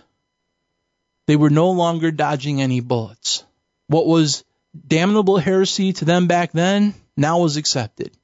And because of that, the very thing they were trying to avoid, division, confusion, and broken fellowship, happened. And with a credible denomination like the Assemblies of God behind it, Charisma, who'd only a few months beforehand would not endorse this whole shenanigans in Toronto, embraced it wholeheartedly in Florida. And soon the revival fire spread. And this time it rebranded itself as the New Apostolic Reformation. Same teachings, same unbiblical manifestations, same prophetic voices. Soon in each Assembly of God church, that would have like a church bookstore in the church or a church library in the church, like classical, good, old school Pentecostal books were being phased out. Charismatic books were being phased in. Books by Rick Joyner and other New Apostolic Reformation, Kansas City Prophets are being stocked and sold. It's like if we had only learned to check the teachings and the source of the teachings, we would have realized that it was the same heresy under a different name. Now, like I said before, it's important to understand the doctrines and the hallmarks of the New Apostolic Reformation because they are changing terms again. And if we don't learn, then we're just going to repeat this history lesson. Now I'm going to look at two of the big hallmarks of the New Apostolic Reformation next, because these are ones that will play directly into end times prophecy and the prophecy specifically of Matthew 24. One is the doctrine of dominionism, and the other is this new breed youth army or the manifest sons of God. Now when all of this started, the Latter Rain movement taught that at the end of the age, as it approached, that God would purge the leaven from his church, and this would allow for the manifest sons of God to arise from within the church. They would complete the work of God and do greater works than Jesus and restore man's rightful position as it was originally mandated in Genesis. They would do this by coming into the full stature of Christ, taking dominion over all the nations of the earth. They usher in the millennial reign, and upon fulfilling the mandate, the ultimate manifest Son of God appears, the returned Christ, the returned Messiah. They hand the kingdom over to him, and Christ is complete. Now, how do they fulfill this mandate? They feel that every society has basically 7 spheres of influence that must be made subject to the rule of God's people. The first one is education, then religion, then family, then business, then government/military, then arts/entertainment, and then media. If they can influence each of these 7 areas, then they can Christianize a nation and eventually the world. Now, this teaching goes by a few different terms because, like I said, they're changing terms and titles all the time, but the theology is exactly the same. So if you hear Kingdom Now theology, or Christian Reconstructionism, or Christian Dominionism, or Dominion Theology, or 7 Mountain Mandate, or the 7 Mission Fields, or the Millennium Mandate, or currently the newest one is just the 7M Mandate. At least that's what Lance Wallnau is calling it today. And believe me, man, Lance has become the 7 Mountain go-to guy. He's traveling around doing multiple shows and conferences with his whiteboard and his dry erase markers. And just because he says 7M doesn't mean that he's talking about something new. Like, he brings out the whiteboard and he literally draws 7 mountains on the whiteboard and then writes education, religion, family, business, government, arts, media, entertainment. He writes them all on each mountain, and then he just calls them the 7M mandate. So let's take a listen to Lance here. Lance is going to explain this 7M mandate to everyone. Hi, I'm Lance Wallnau. I want to talk to you for a moment about this concept called the 7M mandate. In reality, it started with a conversation I had in the year 2000. I had been talking to Lauren Cunningham, who's the founder of Youth with a Mission, and Lauren was sharing with me about a conversation he had had with Bill Bright. The two of them were visited, actually, by the Lord within the same 24 hours, and God spoke to them and said they had a message to give the other man. And the message was that there are 7 molders of culture, or 7 world kingdoms, and that he who could take those kingdoms could take the harvest of nations. Now, this illustration is the way I see it. I look at it this way. I see those 7 molders of culture as being the religion mountain, as a metaphor for something you've got to take or climb. Then we have education, we could say, family. These are in no particular order of importance. They all represent the forces that shape societies and nations. Government, media, art, which is the entertainment mountain, and business, which is where we have the economics mountain happening also. Now, these 7 fields of influence are very powerful, so powerful, in fact, that he who occupies the top of those mountains can literally shape the agenda that forms nations. Now, why would nations be critical to our conversation? I think the distinguishing characteristic of this hour for the church is that we have spent so much time focusing on the church mountain, which would be this mountain over here, that we have maybe forsaken our responsibility to the rest of the world we're called to influence. It's interesting to me that when the kingdom is brought up by Jesus, it's his first message, and it's his final message. For 40 days, he's talking to the disciples about the kingdom. The kingdom, I believe, is larger than just what the church addresses, and this becomes the issue for us to contend with. You see, somewhere along the arc of time, we made a decision in the body of Christ that may not have been a wise one.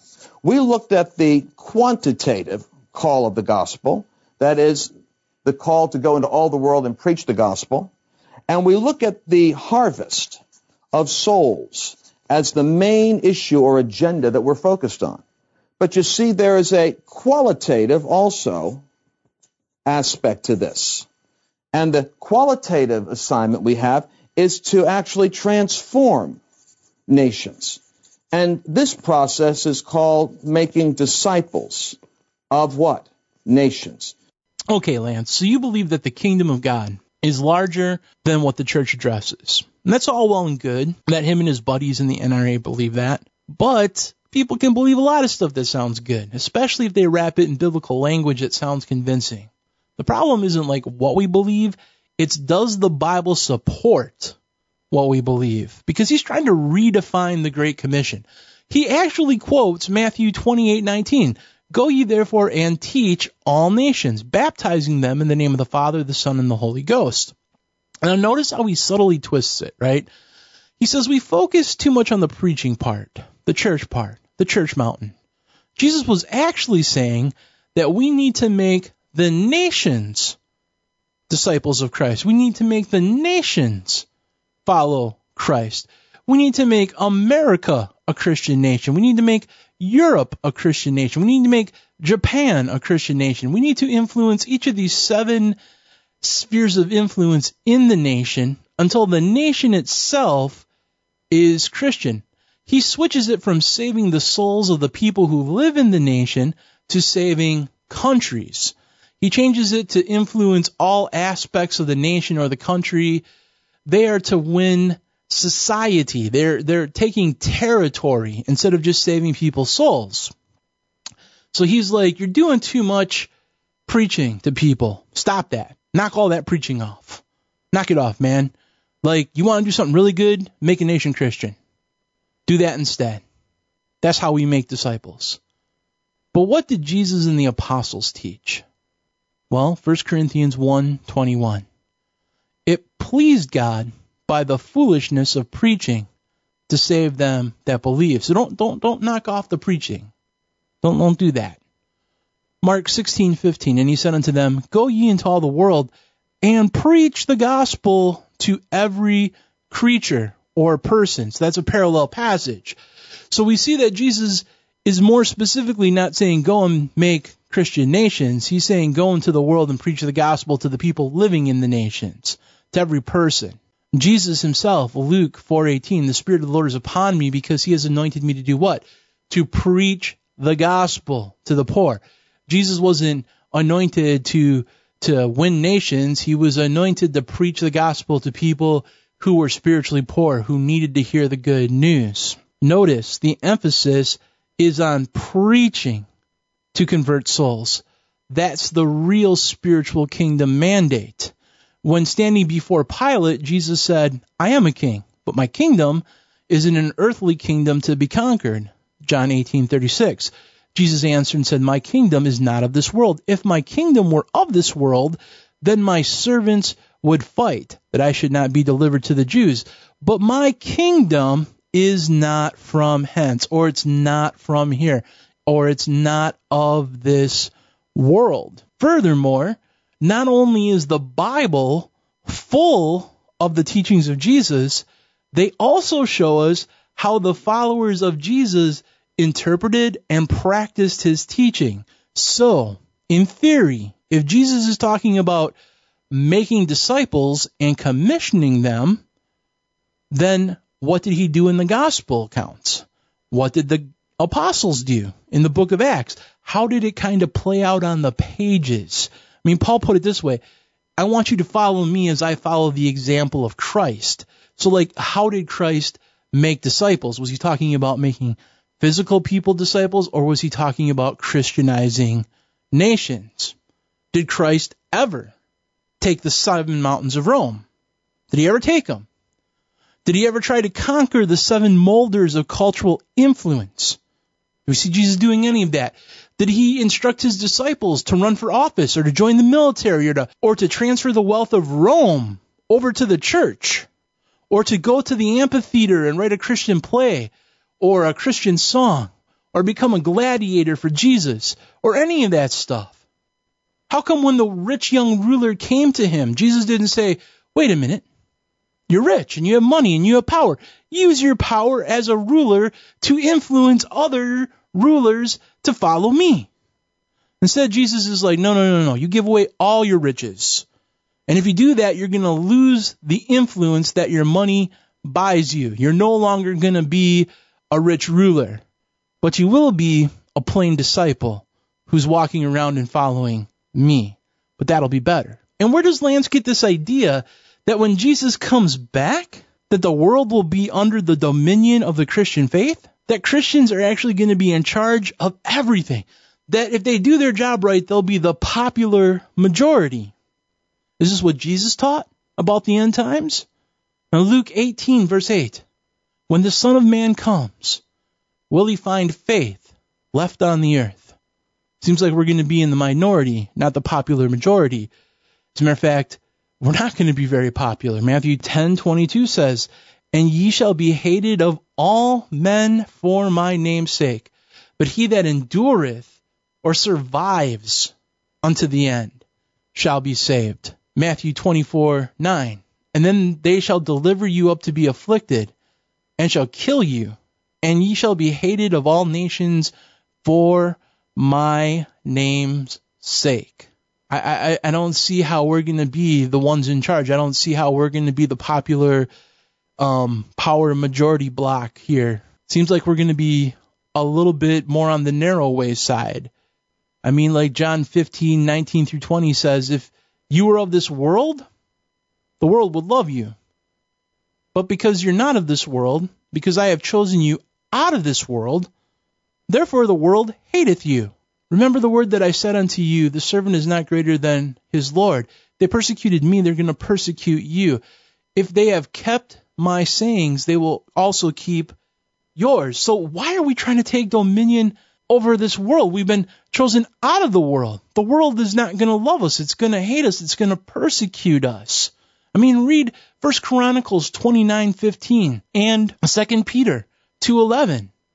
I mean, those two passages tell us specifically we're to live the pilgrim life. We're just kind of passing through.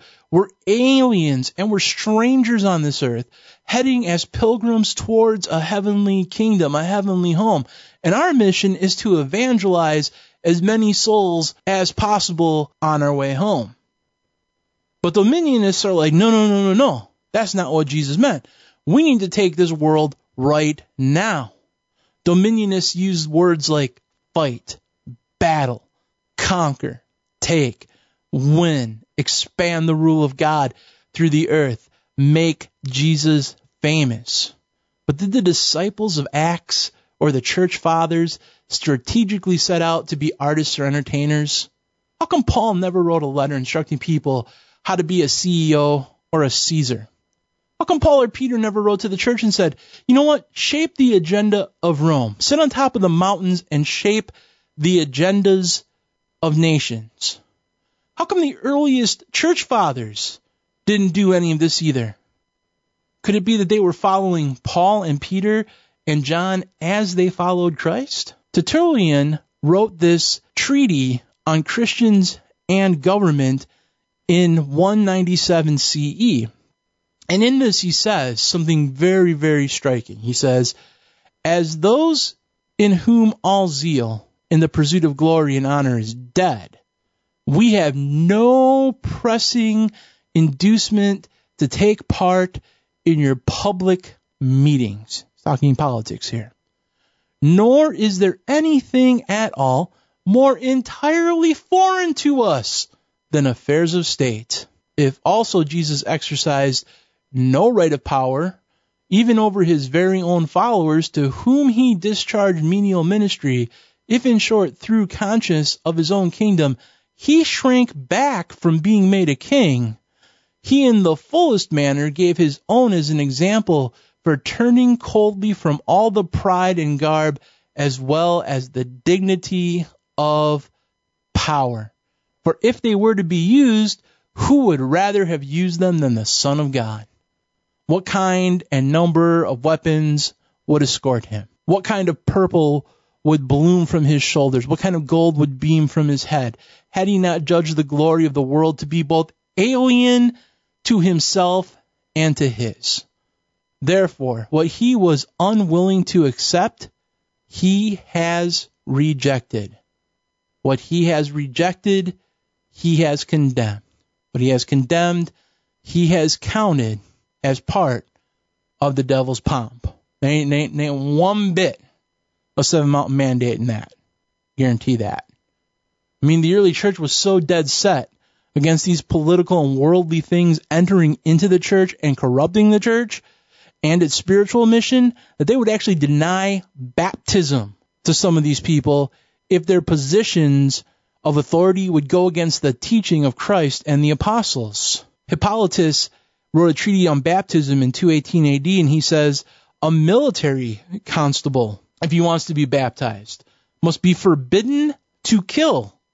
And if he's commanded to kill in the course of duty, he must not take this upon himself, neither may he swear oath. If he is not willing to follow these instructions, he must be rejected. A proconsular or a civic magistrate who wears the purple and governs by the sword shall have to give it up or be rejected. Now notice he didn't say, let's baptize them and let's let them stay in government and wear the purple, or let them stay in the military and use their powers and their influence to change the laws on killing and make the laws better, therefore saving Rome. No. He was like, these dudes, they give it up or they're rejected and we're not baptizing them. Now, that's what the NAR and Lance would call way too rigid church leadership. Lucky for them, this 7M mandate has an answer to that. In this next clip, Lance is going to take this one step further and explain the real purpose behind the 7M mandate to us all. He's going to take it into the very dangerous, unbiblical territory that seeks to redefine the structure of the church, its actual purpose for ministry, and how that ministry will be overseen and dispensed. Because according to him, this 7M mandate is going to be disruptive. And it's actually going to change the ecclesiastical leadership structure of the church. So here's what Peter and I would talk about. He said the seven mountains. He said, look, Lance, he said, this is it. Now, here's the interesting thing. I said the next iteration of this thing is going to be very disruptive. It'll have to involve apostolic centers, a redefinition of church, and a thing called microchurch. And I'll say this about Peter, because I really submitted to him. He said, don't talk about it yet. I said, why? He said, because it's such a powerful concept, it could blow up. I said, really? We're not used to that. You know, you can pretty much teach anything. Third heaven, second heaven, this, that, you know. So I was wondering, what is it about this that he intuitively knew was explosive? It really redefines the next wave of engagement for the body of Christ in a way that is going to challenge the traditional control of ecclesiastic structures. So here's the three things, and I owe it to Peter today, and I want to shout it out, that I called 7M for shorthand, which is the seven mission fields and the seven manifestations of the millennium that God wants us to reach into. So Chuck, I think you'll appreciate this. From a prophetic perspective, we who are in the end of the age have the power to taste the age to come. And like David, we can see the future. And if we can see it, we have access to bring it into the present. What that means is that at a higher level with seers and prophetic leadership, we can confirm stuff we see and call it into this era now. And I think about this. David, we talk about the key of David. Well, what really was the key of David? People will talk about intimacy and worship and this and that and this. I'm going to suggest to you something. The key of David was the fact that he got into a place in the prophetic worship of God where he saw our day and had authority to release it into his own day. He literally time traveled into another era and brought a jurisdiction from there to this era so that he could have a tabernacle in which he was able to listen to prophetic counsel in an atmosphere like this, with the prophetic worship I always experience here, and then the utterances that go with it. David expanded the real estate of Israel 400% more than Saul. He did it by a spiritual strategy that came out of seeing the future. So we're talking about a radical accelerator if we can grab it. The other part is he had to actually go into the natural and do something. So now, let me get this right. We're going to look into the future, and we're going to pull the millennial kingdom, into our reality right now, and we're going to establish it right now from the future. We're going to pull it into our kingdom now. Now, when I read the Bible, I thought it was Jesus who was going to return in the future, and in his timing and the Father's timing was going to set up the millennial kingdom. So, how do we reconcile that? Well, they do have a way to do that, and we'll get into that in just a second.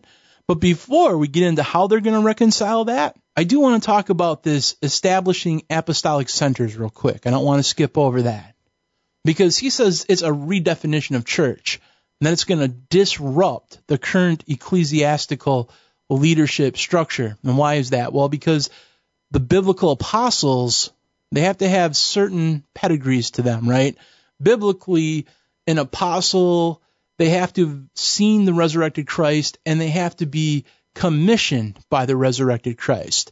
And because that was a very specific group of people, limited to 2,000 years ago, the church is not led by physical apostles anymore. They're led by the elders and the pastors who follow the teachings of Jesus and his apostles as written in the Bible.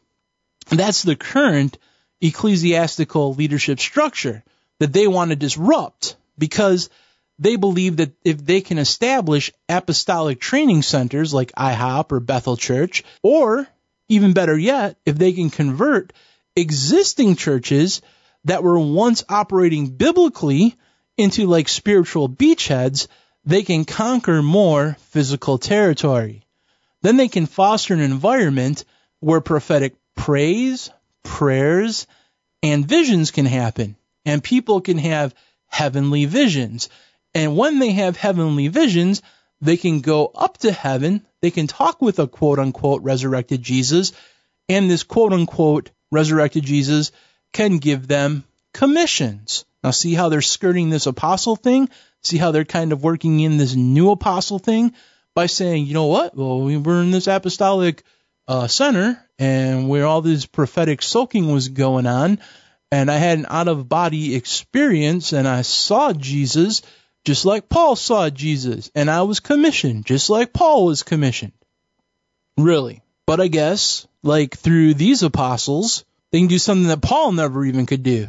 These apostles can see into the future through the spirit realm, confirm what we see, and manifest it into the physical realm, as Lance says. We can engage in something called quantum prayer, or as Prepare the Way Ministry puts it on their website, we are preparing every bloodline and family for eternal destiny, the tribe quantum. A tribe of Neos-era quantum worship warriors, eternally wired, globally connected quantum worship, which is the release of the molecular wave vibrations of the sound and light of our essential state of being. In the progressive order of all the unfolding of natural creation, which began with the eternal spoken words of Elohim, who said, "Let there be light." The eternal realm is established as the source of power for all life in the natural realm.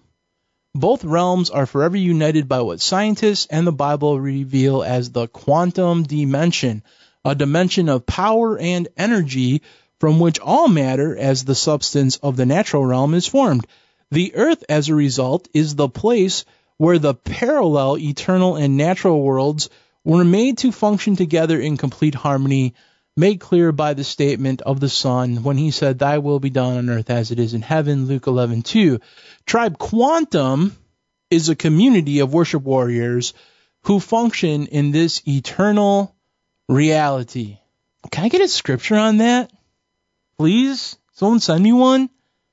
The scripture that talks about the release of the molecular wave vibrations of the sound and the light as an operation or gift of the Holy Ghost? But sometimes some of this New Age stuff just goes right over my head, man. Because I tell you what, man, I can find a bunch of New Age writings on sound waves and light vibrations and crystals and all kinds of other junk. I mean, like, and we're going to get into the New Age side of this in a couple of seconds, but like this quantum worship, I don't know how biblical it is. And Lance also mentions another thing. He's like, and this is the key of David. The key of David is this ability to use prophetic prayer and worship to see into heaven and to pray and proclaim and birth into existence events of the Bible that only Jesus can do, like manifesting the millennial kingdom, or as Mike Bickle teaches at IHOP, to pray down the judgments of God during the tribulation. I kid you not. He actually teaches that at IHOP, they're going to be able to break the seals and pray down the judgments of God during the tribulation. This is from the Key of David website. It's an NAR website that catalogs the complete teachings and the writings of Mike Bickle and IHOP, so they can be found for easy study. In a post entitled Mike Bickle on the Book of Revelation, Mike Bickle writes, "The most important book for the generation. There is no more important book for the generation in which the Lord will return than this action plan." That's why we're teaching on it. It's ever so simple. 12 sessions, 22 chapters. You almost cannot quantify that as teaching on it. The book is so much deeper than that. I sometimes hesitate. I am saying the book of Revelation. I look up and say, Lord, you know that I know that I'm hardly teaching on it, as long as you guys know that. This little outline is just to get you a little bit familiar with it so you can spend hours and hours studying it. And it's really straightforward. It means what it says what it means. There's more comprehensive teachings on my website. One of the great things we need to shift our perspective or our paradigm of is the Great Tribulation. Now, anytime someone's talking about the Bible and says that we need to shift our perception of the Bible or our paradigm of something written in the Bible, that's like something you need to look out for. I'm just warning you in advance here. Tribulation is not something done to us, he writes. It is something released through us against the Antichrist. Really. The primary theme of the tribulation, the primary theme of the book of Revelation, is the judgment of God against the Antichrist empire, released by the praying church under Jesus' leadership. Wait now. Like, I read in the book of Revelation, the account John gives in the throne room in Revelation 5, right? The scrolls come out, it's got 7 seals on it, it's presented, and everybody around the throne, they're sad, they're upset, they're mourning, they're worried. Because, like, no one is found worthy or has the power to open up and release the judgments of God. Verse 5 in Revelation says, "And no man in earth, neither in under the earth, was able to open up the book or to look thereon." No man in heaven or in earth or under the earth are able to open the book, to release the judgments in the scrolls. They're like, it's not going to get open because no one can do it. Until the Lamb of God, or Jesus, the Son of God, comes forward and takes the scrolls, and he alone opens up the scrolls. And that's pretty cut and dry. That's pretty black and white, right? But Bickle actually has the audacity to say, we need to shift our perception on this. We need to change our paradigm of the Great Tribulation here. So how is this end time shift going to redefine the tribulation in the second coming of the Son of God? Well, they do it by redefining how Christ comes, right? And who the end times Christ is and how he will manifest. And this is where the manifest sons of God come in. Now notice this, manifest sons, plural, of God. So what are the manifest sons of God? Is this doctrine a biblical view on Christ's return, or is it a New Age view that will prepare the world to receive a New Age Christ? Let's dig a little deeper here. So remember Bob Jones, right? He's the so-called apostle and prophet of God who was at the head of the Kansas City Prophets before he got into trouble, kind of by asking women to take off all their clothes so that, you know, they could stand naked before the Lord to receive a proper word of prophecy. Well, apparently, he goes away after this moral failure. He's still kind of working behind the scenes, but he has a near-death experience. And when he has this near-death experience, he sees God. God kind of like forgives him. It's all water on the bridge. God restores him and then gives him an option. He's like, you can either stay or you can go back. And on 8/8/08, a fully restored Bob Jones is speaking at Heritage International Ministry Retreat Center. And he recounts this event of his near-death experience. And he says, quote, 33 years ago, I stood before the Lord and I looked into his eyes. To be honest with you, I didn't want to come back because it had been so hard. But he asked me, he told me, if you go back, you'll see the greatest wave of all time in evangelism. I'm going to bring over 1 billion youth into myself. Now, these youth leaders are going to be between 25 and 40, getting ready for a birthing of youth beyond anything you've ever seen. And what's after now is the 25 to 40s, which are harvesters. So get ready. Things have changed. The new breed, let's get behind them. They're going to bring the youth behind them. It's a change of times. The torch is being transferred from the old generation to this 25 to 40. This is the new breed. Recently, the Lord spoke to me and said, I'm coming in my people. Christ in you, the hope of glory. I'm coming in my people. As you begin to grow into the likeness of Christ, you're going to begin to partake of the divine nature. And once you begin to grow up in that a way, you'll continue to mature until you look like Christ all over the world. Jesus was one person. Now get ready for Jesus's all over the world. Now notice how he said Jesus's as the plural form of Jesus. Okay? In case you didn't get that implication, that's how we bring in the millennial kingdom. That's how we open up the seals and the scrolls. We are Jesus's. We're little Jesus's running around on the earth. We are Jesus. Jesus is in us, the hope of glory. We become Christ. We are actually manifestations of the sons of God here on the earth. And in case that's not bold enough for you, here's a more direct, concise quote from Earl Pollock. And he says, Christ is in us. This is God's continuing incarnation. Now, the incarnation was when the second person of the Trinity came to earth and was born of a virgin and was incarnate into human flesh. These guys are teaching that God is continuing the incarnation now, and that incarnation is Christ's body, the incarnation of Christ today. Earl Pollock goes on and says, the mystery which has been hidden but is now revealed to his saints is Christ in you, the hope of glory. The mystery of this generation is Christ in us. We never understood that mystery fully. We pray to a God beyond the clouds in heavenly places when Christ is in us. The hope of glory is not in the heavenlies. The hope of glory is on the earth. Every departed saint is gathered, waiting to see how many of us are going to receive the understanding and bring forth Christ from the heavenlies. Unquote. Man, it's heretical. Like, we have the power to bring forth Christ from the heavenlies and manifest him here on the earth among us. That's a whole nother second coming. It gets worse. On May 28th, 2008, Todd Bentley of the Lakeland Revival, the adulterer, and the Holy Ghost headbutter, preached this.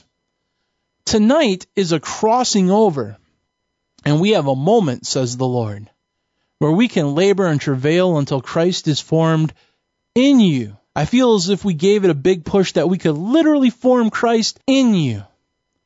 I'm talking about a maturing of what God has placed on the inside of your spirit. It's going to come out your birth canal. It's going to come out of your womb, because there is a labor and there's a travailing going on in the spirit. We're going back into travail right now until Christ is formed. God promised a day when heaven and earth must retain him until the restoration of all things. Heaven will hold back the coming of Jesus Christ until his sons and daughters come into full maturity. It's called the manifestation of the sons of God. Let Christ be formed in maturity. Let the full man, let the fullness of God come forth, and let that womb open tonight. Let there be a great birthing, unquote. Now the mystery can be solved. Now these mysteries can be reconciled. How do we establish the millennial kingdom that only Jesus Christ, the Son of God, can establish? We become the manifestations of Jesus or the sons of God on earth. We become little Jesuses running around. That's how we birth the kingdom, according to them. That's how we release the judgments of God on the earth. Now, you can wrap this up in Christian terms, but that's not in the Bible. It's in the New Age. And here's the thing, the New Age movement also uses biblical terms, and they do it to deceive Christians. They redefine things like Christ isn't Jesus, it's a consciousness, it's an ascended spirit, right? And this New Age stuff goes way, way back. Alice Bailey, she's a world-famous occult New Ager. She wrote a lot about the coming New Age Christ. She wrote that he would manifest himself and his Christ consciousness mystically through his followers, and that he would have the ability to manifest through many people at one time.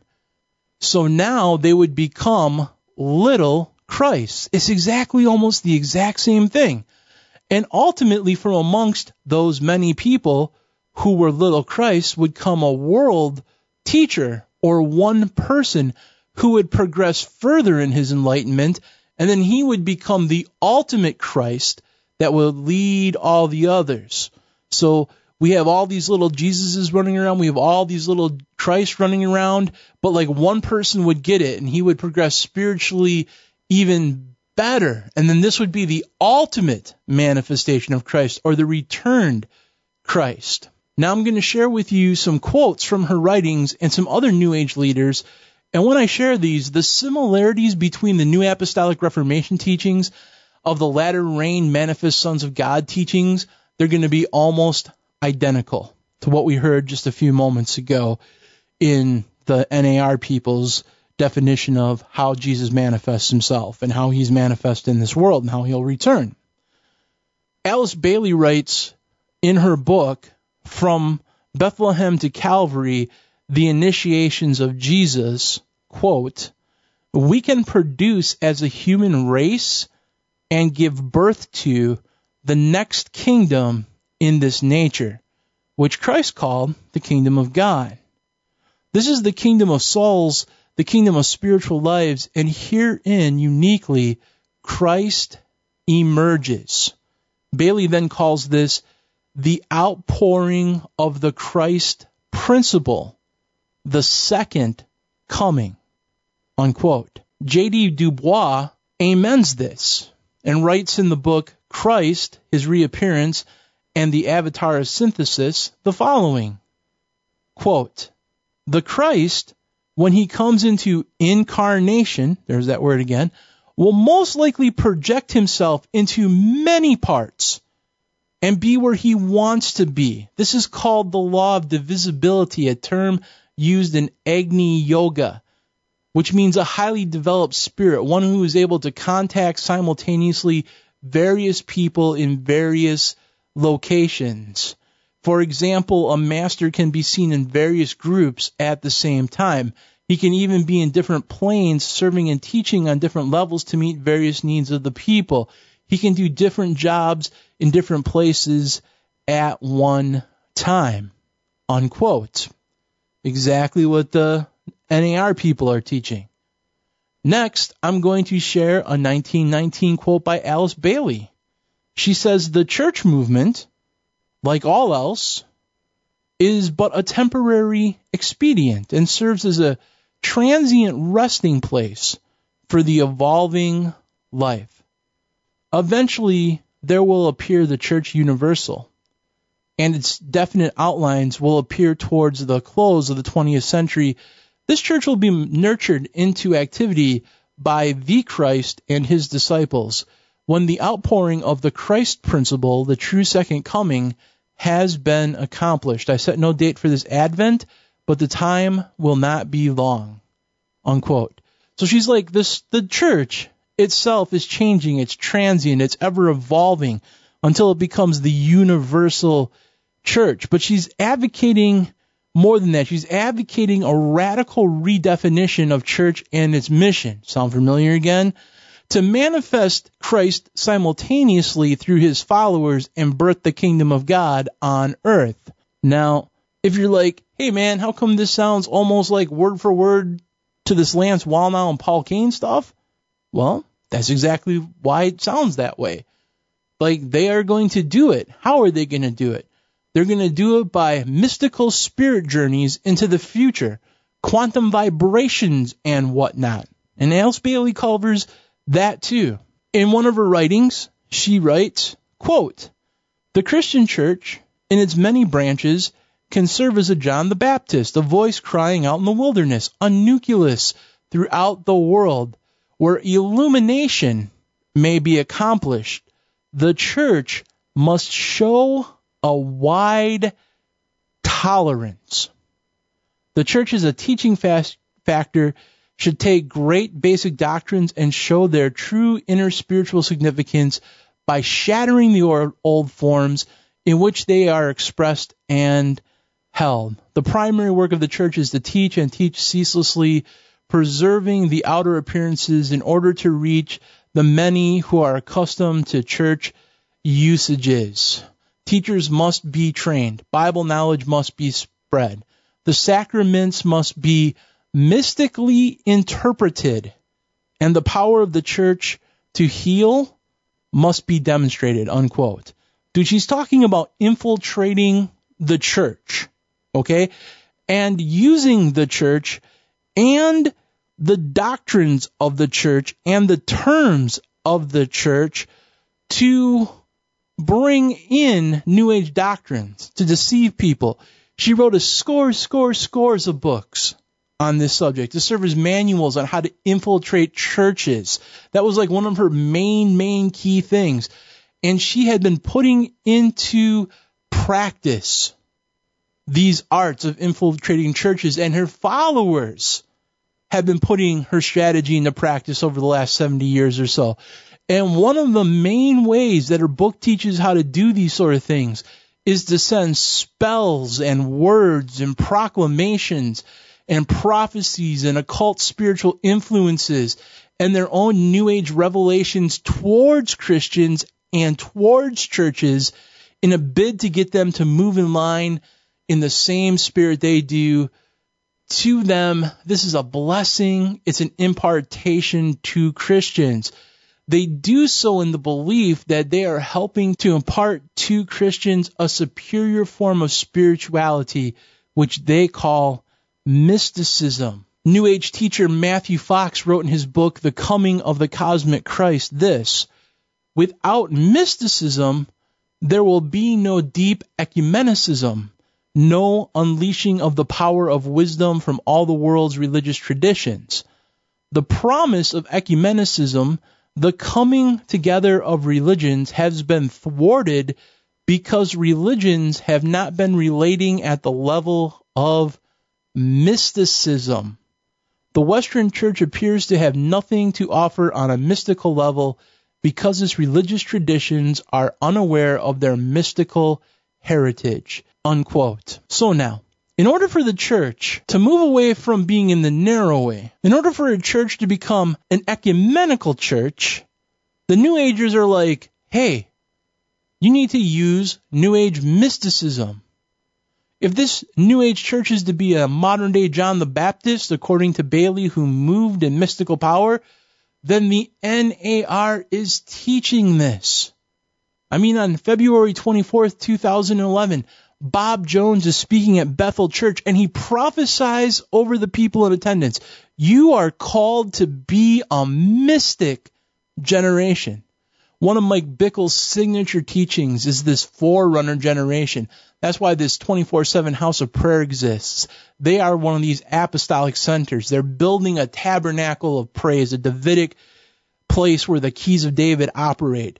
And they're doing what Lance talked about. They're providing an atmosphere for the prophetic to be manifest on the earth. What they're doing is what Bailey prescribes in her writings. They are sending their mystical prayers. They're sending their prophetic proclamations. They're sending their dark sentences out through the earth as a quantum spiritual force. They are speaking to nations. They're basically terraforming the spiritual atmosphere, making it habitable for this forerunner generation. Like, now do you understand why this is the fastest growing movement in the world? Because there are spiritual forces attached to this. You know, it's like we who have the truth of God's word in our churches, we rarely have time for prayer. And we almost never have weekly prayer meetings. And if they do, like, they're poorly attended by like just a handful of people. And in this hour, the church needs to be packed. We need to be praying against this stuff. We need to be praying for the Holy Spirit to fill us with power and boldness to preach the gospel. We need to be engaging in real spiritual warfare to shut some of this stuff down, to break some of this stuff down. But we don't. But there are hundreds and hundreds of these apostolic training centers around the world, and they're 24/7 offering up mystical New Age prayers. They're calling into being things with their dark sentences, as the book of Daniel puts it. And just because something is false, just because they're operating in the false, doesn't mean there isn't a spiritual power and authority behind it. Because Satan is still the god of this age. Like we heard at the beginning of this episode that 369 million people are influenced or are a part of the New Apostolic Reformation. That's a pretty staggering number. But it's even more staggering because Mike Bickle prophesied it. He did in 1980. He not only prophesied it, but he actively began praying for it. This is what he said in 1980. This end times forerunner army would have 300,000 enlistment notices for the next generation. This 300,000 would be the main leadership over 1 billion converts in the earth. They would bear a distinct anointing. And they called forth it. 1980 prophesied that this 300-some million people are going to show up. And that's what's showing up. Because they're taking these demonic acts seriously. While the church has hit the snooze button repeatedly, what we bear is sleepiness. What they bear is a distinct mystical anointing. And what's this distinct anointing we're talking about that Mike Bickle's talking about? Well, it's a specific anointing that the forerunner generation is going to move in. It's going to flow in. It's going to have power in. And we can see this. All these supernatural schools of ministry that are popping up all around the world, all around the United States, right? I'll give you a good example of one. If you actually visit newmystics.com, you're going to land on John Crowder's website, and his ministry is the Sons of Thunder. He operates an impartation training school / workshop where he goes city to city, country by country, and he teaches people how they can be new Christian mystics in a series of 3 days. And this is a quote from his website, quote, "Our mystical school is intensive, a 3-day course with in-depth instructions, activation, and hands-on impartation with John Crowder. These deeper spiritual courses in contemplative prayer, supernatural Christianity are geared for a smaller group environment with limited registration to foster an atmosphere of intimacy, personal prophecy, and vigorous impartation. There will be ample time for questions and answers with sessions running 6 to 8 hours each day and mornings free for prayer, soaking, and reflection. In the courses, you will gain a grace perspective on operating in trances, raptures, and aesthetic prayer, experiencing physical phenomena of mysticism, activation and creative miracles, signs, and wonders, understanding our access to new creation realities, a historical grid of miracle workers and mystics, activation in the seer realm, prophecy, receiving open heavens and revelatory understanding, access and manifesting the glory realm," unquote. Now, if that's not throwing up tons of red flags left and right, then dude, someone stole all your red flags. Now, here's the thing. Not only is the occult people are all like, well, we got to bring back in the mysticism into the church. They go around training people to be new Christian mystics. And then on top of it, you're going to gain all this from a grace perspective. You're going to gain a grace perspective on operating in trances, in raptures, in ecstatic prayer. You're going to gain a grace perspective on experiencing physical manifestations of mysticism. Like, what's a grace perspective on mystical acts? Well, since you won't find those shenanigans in the Bible, let's recall what New Age infiltrator Bailey taught. She taught, for illumination to be accomplished, the church must show a wide tolerance. You see, there's a whole hyper-grace side to all this teaching and a form of universalism that John Crowder is also into. He's an outspoken supporter of the theology of the shack. He's a great friend of the author. And he's a kind of like a NAR reinterpretation of the gospel of grace and the atonement of Christ. He has some wacky atonement of Christ stuff. And his basic thing is, why not get drunk in the Holy Ghost? Why not party up in Jesus? Jesus has everything under control. If you're worried and stressed out about what's going on in the world, you shouldn't be, because it's all going to work out in the end, and everybody's going to get saved, and nobody's going to go to hell, and everything's on lockdown. And if you really truly believed it, and if you really had true faith, then toke up the Holy Ghost. That's illumination. And for illumination to be accomplished, I guess the church has to show a wide tolerance, according to Alice Bailey. It's actually kind of scary. But then again, like, all of this invasion is scary because, like, it doesn't happen overnight. It's like these false doctrines, these New Age practices, they creep into churches because pastors who are supposed to be shepherding and protecting the sheep from the wolves are instead doing what Alice Bailey said, showing a wide tolerance.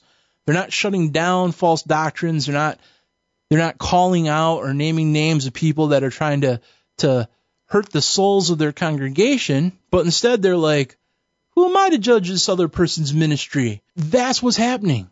That wide tolerance. And as a result, this church landscape and the very terms of our church and the way that our churches are run and who they're run by and who's in control of our churches have been radically redefined. And now we're believing all kinds of crazy stuff because we've let all this crazy stuff in, because we've been way too tolerant of it.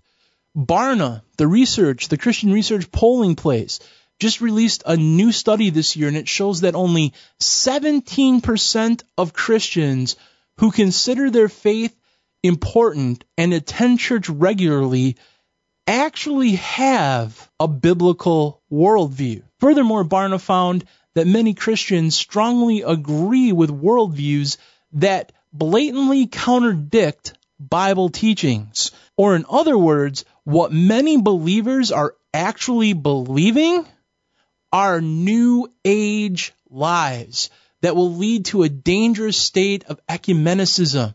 Because, you know, the church must show that wide tolerance. 38% of these believers are sympathetic to some Muslim teachings. 54% resonate with postmodern views. 36% accept ideas associated with Marxism. 29% believe ideas based on secularism.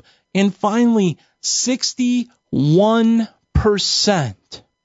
agree with ideas rooted in New Age spirituality. And to nobody's surprise, millennials and Generation Xers are the most likely to fall for all of these deceptions. Our biblical worldview has become a New Age worldview. This infiltration is 61% complete. But you're like, whoa. Hold on, BDK. Like, I'm going to disagree with you on this one. I'm going to call shenanigans on you. Because you're like, you know, the millennials and the Gen Xers, like they're falling for this deception. It seems like right now that they're kind of like the most on fire. They're super on fire. They're joining all the big churches. They're part of the Jesus culture and like all that worship music, right? It's the #1 selling music in all the Christian entertainment industry, right? And they're listening to Christian music. So like, obviously these people are on fire for Jesus, these youngsters. Well, Jesus culture, Bethel music, Hillsong, Forerunner music, they're all music ministries that have New Apostolic direct influences on them. And the style of the music itself is actually brainwashing and hypnotizing an entire generation through New Age means and music. The music is actually hurting them more than helping them. It's actually part of the problem. And this music component for the young people is a huge part of this, man. I mean, like we talked about IHOP in the Forerunner generation. Well, their recording artists on their Forerunner label are made up of worship leaders like Misty Edwards, who guide the audience through repetitive music meant to open themselves up to spiritual truths. You see, in this movement, you're to soak in the presence of God for hours while the music is playing, and its job is to affect the mind, because they twist the scripture that says that the natural man cannot receive the things of the Spirit. So they believe that they have to bypass the natural mind and speak directly to the Spirit.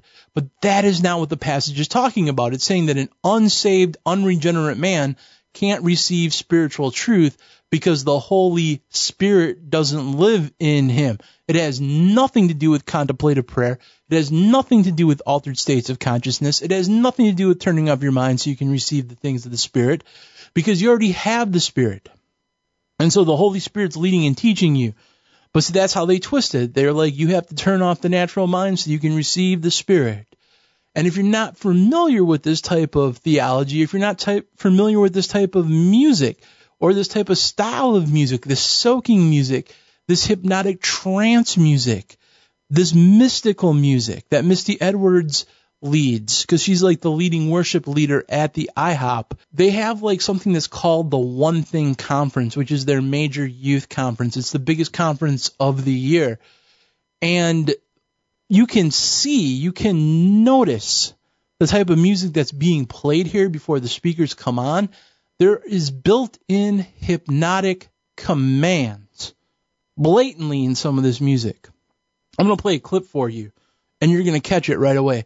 This blatant hypnotic commands and suggestions worked into the music. Listen to the rhythm of heaven. Listen to the rhythm of heaven. Listen to the rhythm of heaven. Listen to the rhythm of heaven. Listen to the rhythm of heaven. Listen to the rhythm of heaven. Listen to the rhythm of heaven. Listen to the rhythm of heaven. Listen to the rhythm of heaven.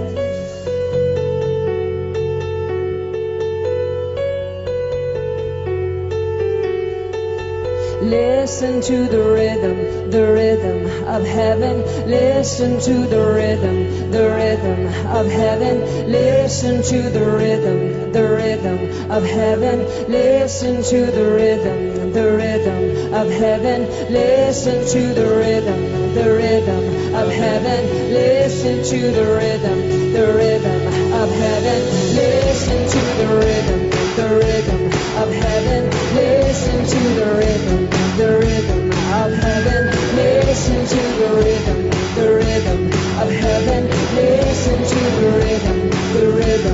heaven. We want to hear your heartbeat. We want to hear your heartbeat. We want to hear your heartbeat. We want to hear your heartbeat. Listen to the rhythm of heaven. Listen to the rhythm of heaven. Listen to the rhythm of heaven. Listen to the rhythm of heaven. Now, here's the thing. I've been to IHOP like twice, And this is the type of trance music that's being played live in the prayer rooms where they have services. And while you're praying, I mean, it's just you're soaking in this music. It really messes with your head. It really clouds your judgment. And then, you know, if you're like going into another room to get prophesied over after you've been soaking in this music, like you'll pretty much believe anything they tell you. And then like they'll have these like Friday night services and these Saturday night services that are more like church services. And this is like when Misty usually gets up and she'll play this type of music that you heard for about an hour or so, like an hour to an hour and a half before Mike Bickle even gets up to speak his message. It's like, why do people need to be hypnotized before the apostles of God speak? I mean, if these people are filled with the Holy Spirit, then the Holy Spirit should be able to like impress upon people the truths of what's going on. Why do they have to work people up and implant all these suggestions in people? Why do they have to hypnotize people by earthly means if these people are filled, spirit-filled apostles? Now, maybe BDK, it was just kind of coincidental that this pattern was going on, that she was telling people to listen to heartbeats and to breathe crazy and stuff like that. Like, you're not a hypnosis dude. You're not a doctor. You're not someone that's trained in this. How can you say that it's a form of hypnosis? You're just a podcaster. Well, I reached out to a clinically trained hypnotherapist, and I sent her this clip that you just listened to. She watched it, and she wrote me back. Let's see what this professional in the field observed. She writes, "My name is Michelle Cassandras, and I am a certified clinical hypnotherapist. I received my training from Hypnosis Motivational Institute, which is the Harvard of hypnosis colleges in Los Angeles, California. I have viewed the video you sent me showing Misty Edwards from IHOP leading the worship team, and these are some of my observations based on my background in hypnosis. I will start by saying that there is no doubt whatsoever, in my professional opinion, that the techniques being used here are unambiguously hypnotic in nature. Among the 5 dominant laws of suggestibility, the 3 most fundamental laws are at play here: the law of repetition, the law of association, and the law of dominance. Among all the obvious neurolinguistic programming, NLP, techniques being exercised, such as rhythm, pattern, and pacing and leading. Keep these in mind as we break down and examine what is happening here. We know that music has the ability to induce trance states, and these elements are common in a lot of popular music. Often people repeat lyrics from popular songs without even realizing it. Beyond this, the music, as well as the imagery displayed in this IHOP video, is blatantly intentional in its objective to induce a trance state. It has the intent to get the crowd to focus on and keep the main verses in their mind. It demonstrates the NLP technique of rhythm and pattern, which can be done audibly or physically to deepen one state in order to minimize resistance and to firmly implant suggestions. The rhythm and melody are obviously highly repetitive, as the lyrics, or in this case is what we would call them, the paterphrase, and the resulting brainwaves are a mix of alpha and gamma. The alpha opens the subconscious, the gamma burns the suggestion into the memory. People like the Tibetan monks realized that gamma is the energizer, and it puts intensity into motivation, suggestions, and mindfulness. The major principle of hypnotic induction is awareness of the body, turning the attention inwards to the systematic functions like breathing, and the calculation is the very first thing that is done in classic induction. The hypnotist creates a hypnosis by taking control of these functions by directing that awareness. So here we see the music start slow, and then the rhythm becomes faster, and she commands, "Hear the heartbeat." And the increasing tempo of the drum beat simulates the heartbeat. That's what's called pacing and leading. She is now pacing the primary function of the automatic nervous system, i.e., the heart, to exert control or command of each individual's physiological and mental state. Now, hypnosis can be defined as an overload of message units disorganizing the critical mind, triggering a stress response in the body, leading to escape in the hypnotic state. The connection is not difficult to apprehend. She is making people feel something. Add to that the dark environment and the laser lights to elicit overload. This is induction. This is the framework for implanting what suggestions are to follow. Another fundamental hypnotic technique can be clearly observed in this clip, which is to embed direct suggestions within an inferential framework or atmosphere. So she crafts her suggestion in the form of a direct command. Listen to the rhythm of heaven. However, what is the rhythm of heaven? Does she know what that sounds like? Or is she a pop artist knowingly placing her audience into a trance for some other purpose? Whether intentional or not, her process does take one into trance. What she wants the crowd to do is less easily known from this one clip, but chances are good that it will be followed by teachings from their belief systems, which would arguably be suggestive plantings. You would call this a paradigm if this is how this service is being held. Rhythmic trance and pacing and leading techniques have been used for centuries. Chanting is one such form of trance induction that has been used practically in all religions. For example, shamanism, Islam, and Hinduism. The logic is always the same. Repetitive chanting will make people more ready and willing to adopt suggestions for others, especially when there is psychological stress or emotional buildup. Gurus and meditation groups often use chanting as a key component of their teachings. Chanting in groups can be especially hypnotic. It opens the mind to groupthink and to suggestions and introductions of a charismatic leader or a person on stage under the spotlights is perceived as the leader and has one-upsmanship. Misty Edwards is leading the audience here, who is already likely familiar with her and suggestible to her. The process of cult and mass indoctrination may involve repeated inductions of trance-like states of consciousness very similar to hypnosis. The use of consciousness-altering techniques like repetitive, continuous chanting, meditations, and praying within a group ritual are some of the methods employed by cults to produce these altered states of awareness. So I would safely conclude that for all intents and purposes, what is happening here is a form of group hypnosis. The modern leaders in the field of hypnosis and NLP have, for the most part, identified what works and systemized it, creating repeatable patterns to be easily taught and applied.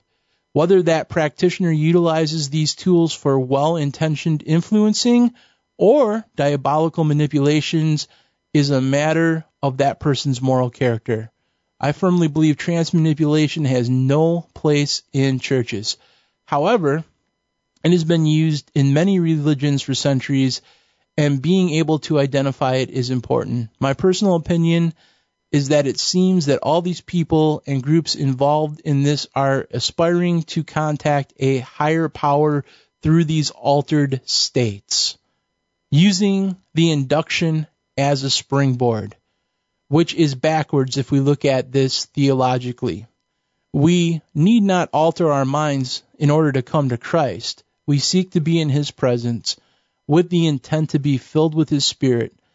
And the change in brainwave state during this time in prayer is simply a consequence of the process. It should not be the catalyst. Wow. I mean, like, that's pretty much proof in the pudding. These guys caught red-handed, hand in the cookie jar. Totally. Michelle, thank you for your expertise in this area. Thank you for shedding light on this for us. I really appreciate it. That's my phone a friend for the episode there. So there you have it, man. Is this Holy Spirit Or is this new age spiritual manipulation? Why whip people up into altered states of consciousness in the flesh? I'll tell you why. Because they can't do it in the Holy Ghost, because the Holy Ghost is nowhere near this. And I say this as a spirit-filled Pentecostal Christian. And I know that there are people that are going to be like, BDK, stop trying to sound like a cessationalist. Well, cessationalism is not the issue. Like it or not, the cessationists are the minority in this equation. As a matter of fact, most of the historic denominations now accept healing and the gifts of the Spirit. The issue here isn't whether these gifts are for today or if the Holy Spirit is still moving today. It's, are these new gifts? Are these extra biblical gifts? Are these mystical gifts? Are these powers not mentioned anywhere in the Bible?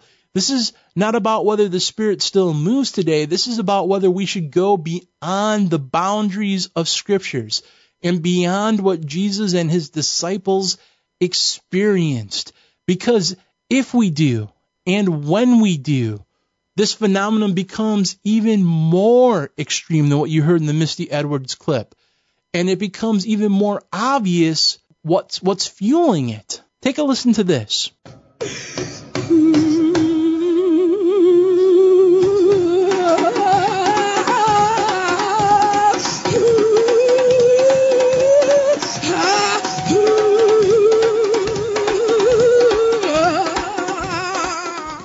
Now, what does that sound like to you?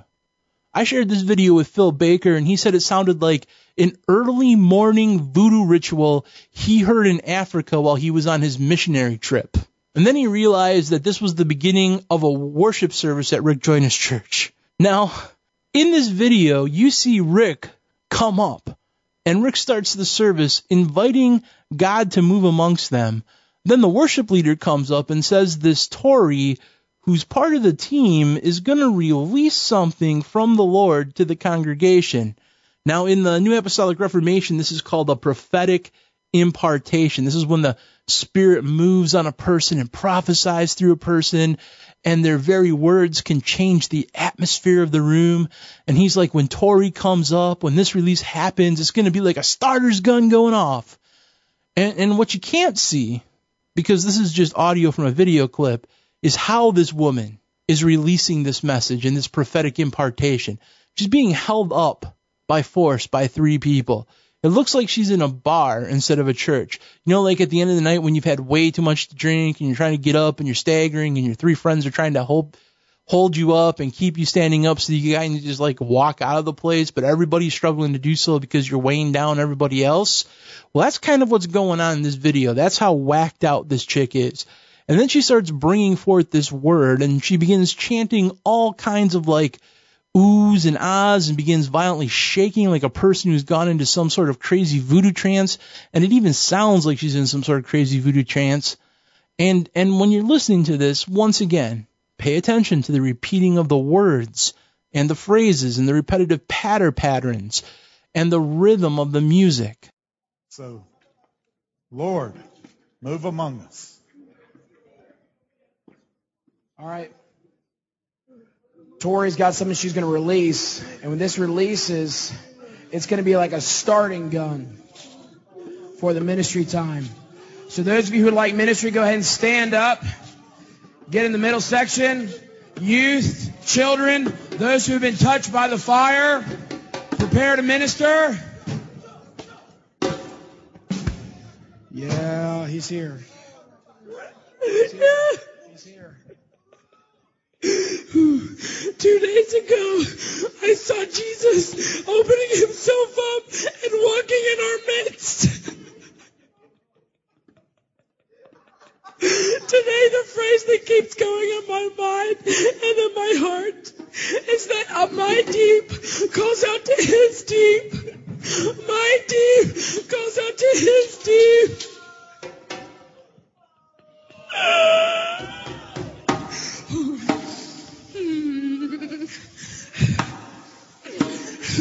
My deep calls out to your deep, Jesus. My deep calls out to your deep.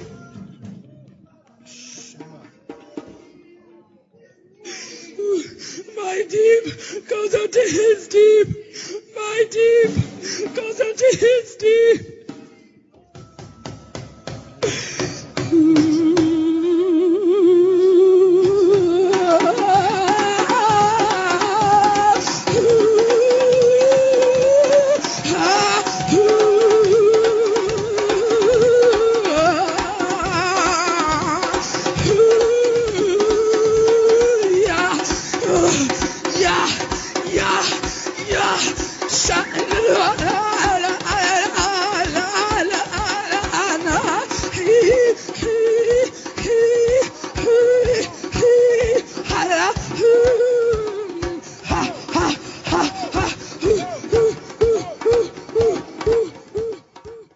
Now, that's kind of unsettling. And what's even more unsettling is that she has this vision of Jesus cracking himself open, walking amongst their midst. Now, you know who biblically had a vision of Jesus walking amongst the midst of the churches? John the Apostle. He sees Jesus, falls down in holy, still awe, reverence, worship at his feet. Like, when he sees Jesus walking amongst the midst of the church, did he need to be held up by 2 or 3 people because of the shaking and the uncontrollable screaming and the voodoo chanting? When John saw Jesus, was voodoo drums playing? Was chanting accompanying it in the background? Were the angels being crazy? Or did he just faithfully and calmly record the vision in his writing? And writing, by the way, is a process that you need control of your motor skills and intellect to do. So, I don't think he was acting all whacked out when he saw Jesus actually walking amongst the churches. And if Jesus Christ is the spirit of prophecy, like, does he need a starting gun to go off to talk to his people? Does he need hypnotic trance or voodoo music to first shift or change the atmosphere so that prophetic soaking can begin? Like, answer me this, man. Like, how many times in scriptures did Jesus go to perform a miracle or cast out a devil, and then when he gets there, he's like, no, hold on, wait a second here. First, before I can heal you or cast this devil out of you, we must access the quantum dimension, because that's where the power and the energy is stored, and we need to pull that first into the natural realm. Okay, boys, start changing the atmosphere. James and John, get out the bongos. Put the name Sons of Thunder to use. I know that you're in pain. I know that you need healing and deliverance, but like, I got to open myself up, crack my heart open a little bit. I need to lead you to a place where you can receive it. Now track with me here. Listen to the rhythm of heaven. Hear the heartbeat. Listen to the rhythm of heaven. And when the bongos start playing, it's going to be like a starting gun going out. Just listen to the rhythm. Hear my heartbeat. We'll do some chanting for about an hour, and then I'll pray for your healing or possibly cast out your devil. Until then, just sit back, enjoy the ride, turn off your mind, and soak it in, baby. Can you find me a chapter and verse on that happening in the New Testament? If you can find that scenario, please email it to me, because I'd love to see it. And I'm not trying to be facetious or snarky here. This should be a sticking point. This should be something that we're deadly serious about. I mean, like, how do you defend extra-biblical, New Age, mystical practices from Scripture when, by definition, they're extra-biblical and not in Scripture? How do you preach a sermon on transferring the anointing and all of this manifest Sons of God stuff when these terms and these words aren't even there? Well, you put them in there. You get a Bible, and you change the Bible, and then you add all your terms and all your new apostolic shenanigans into your translation. That's how you do it. And one of the most dangerous developments in the New Apostolic Reformation is their forthcoming translation of the Bible called the Passion Translation. So far, only key books have been translated and made public. But soon, they're going to have their own real version. And why is this dangerous? Why is having a New Apostolic Reformation, like, approved Bible dangerous? Well, every Christian cult eventually, if they're bad enough, gets their own translation of the Bible, and they do it so that they can lend authority to their beliefs. The Jehovah Witnesses have a translation. The Mormons have a translation. The Catholics have a translation, and so on and so forth. So if you're going to be the fastest growing religious movement in the world, why not get on board? Why not get on the stick? Why not have your very own preferred translation, right? Now, I'm not going to turn this into a which translation should you use segment, or you can only use this translation argument. Instead, I just want to look at this translation. I want to look at who's translating it. And that's right. I said who is translating it, because like 80% of the times, the most legit Bible translations are done by like a group of trained Bible scholars who are experts in biblical languages. And they review each other's work, and they counterbalance each other, and they work side by side so that it doesn't become a one-man show or tainted by one man's doctrine. So like this translation, though, isn't done that way. He isn't a Hebrew scholar. He's not a Greek scholar. He's not an Aramaic scholar. He's just a dude that's getting this done by Holy Ghost download, basically, as you'll hear later. And this one man is Brian Simmons, and he's one of the lead apostles in this New Apostolic Reformation. Now, this Passion Translation has been endorsed by some of the movement's most influential apostles and prophets, including Bill Johnson from Bethel Church in Redding, California, Che En, formerly of HR Rock Church in Pasadena, California, and of course, we got James Gall kicking it into with the Encounters Network.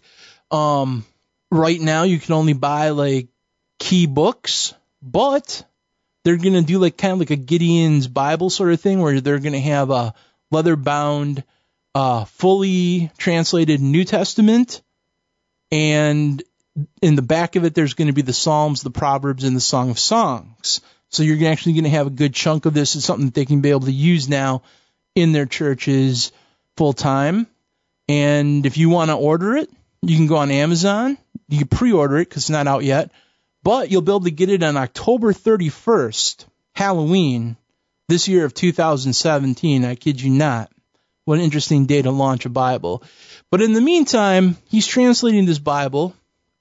And in his downtime, he goes to conferences where he promotes the Bible, and he shares about this Bible and what it's all about, and he does teachings from the Bible to kind of hype the Bible and to get people to pre-order it and whatnot.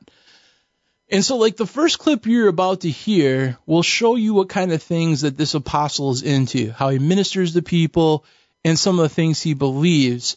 This actually comes from a conference and a message from a conference from his own website, and he's teaching on the book of Song of Songs, because that's one of his favorite books in the Bible, apparently, and he's translated it. And so, like, here's a little clip of different parts of this message and some of the stuff that, you know, he believes in, and some of the stuff that he jokes about, some of the stuff that's, you know, like things of interest to him as a Bible translator.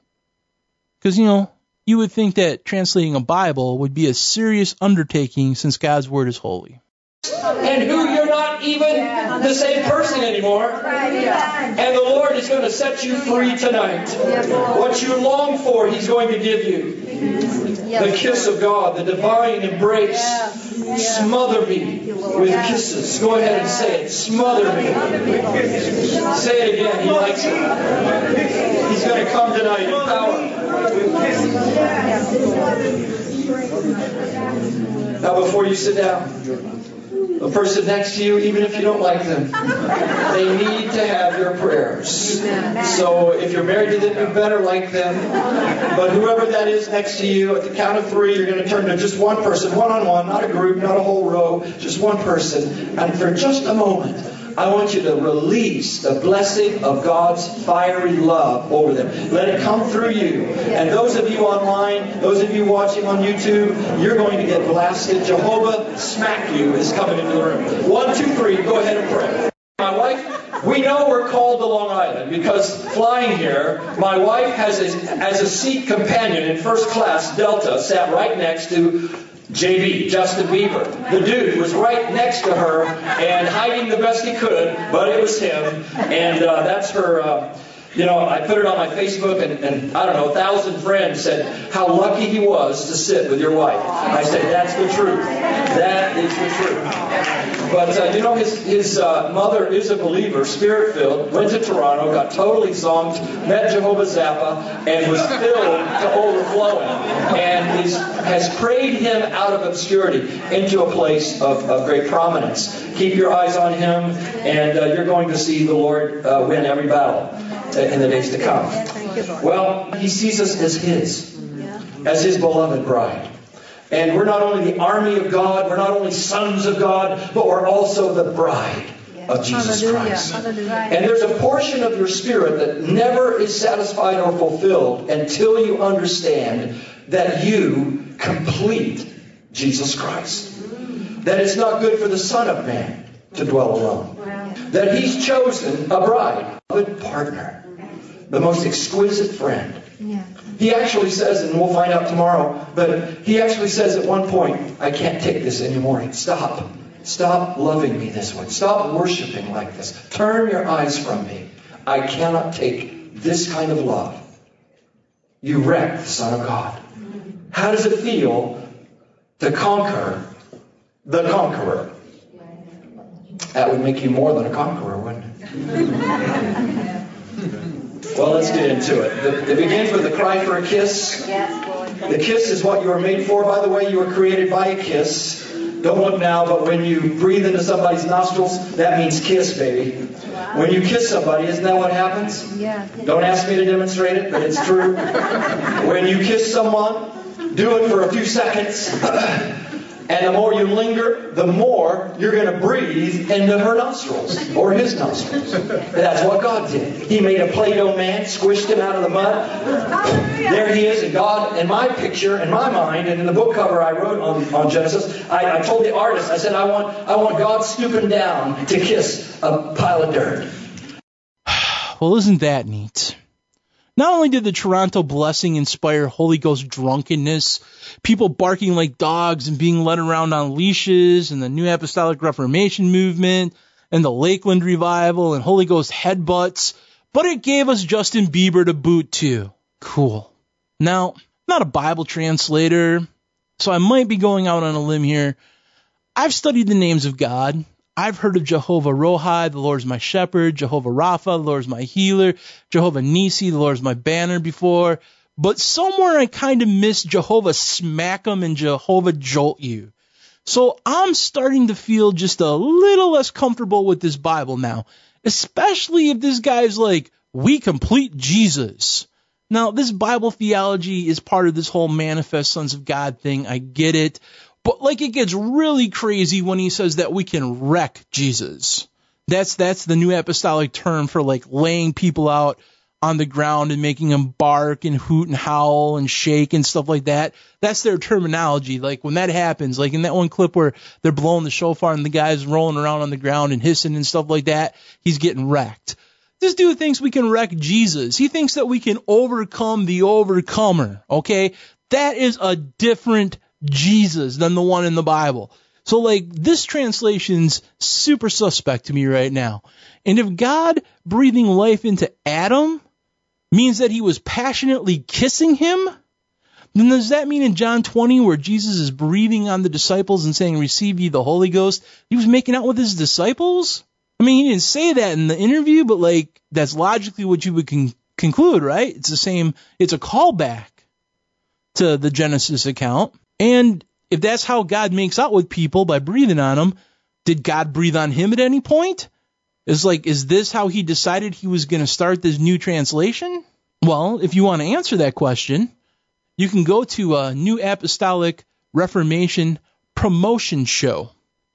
And this is kind of like a show where people come on and they promote their products and they sell their goods and whatnot like that. And like, it's hosted by a Messianic Jew. His name is Sid Roth, and I just want to be clear and upfront about this. Like, not everybody that appears on the show is part of the New Apostolic Reformation, but like 80% of them are. Like, they're the movers and the shakers of the New Apostolic Reformation.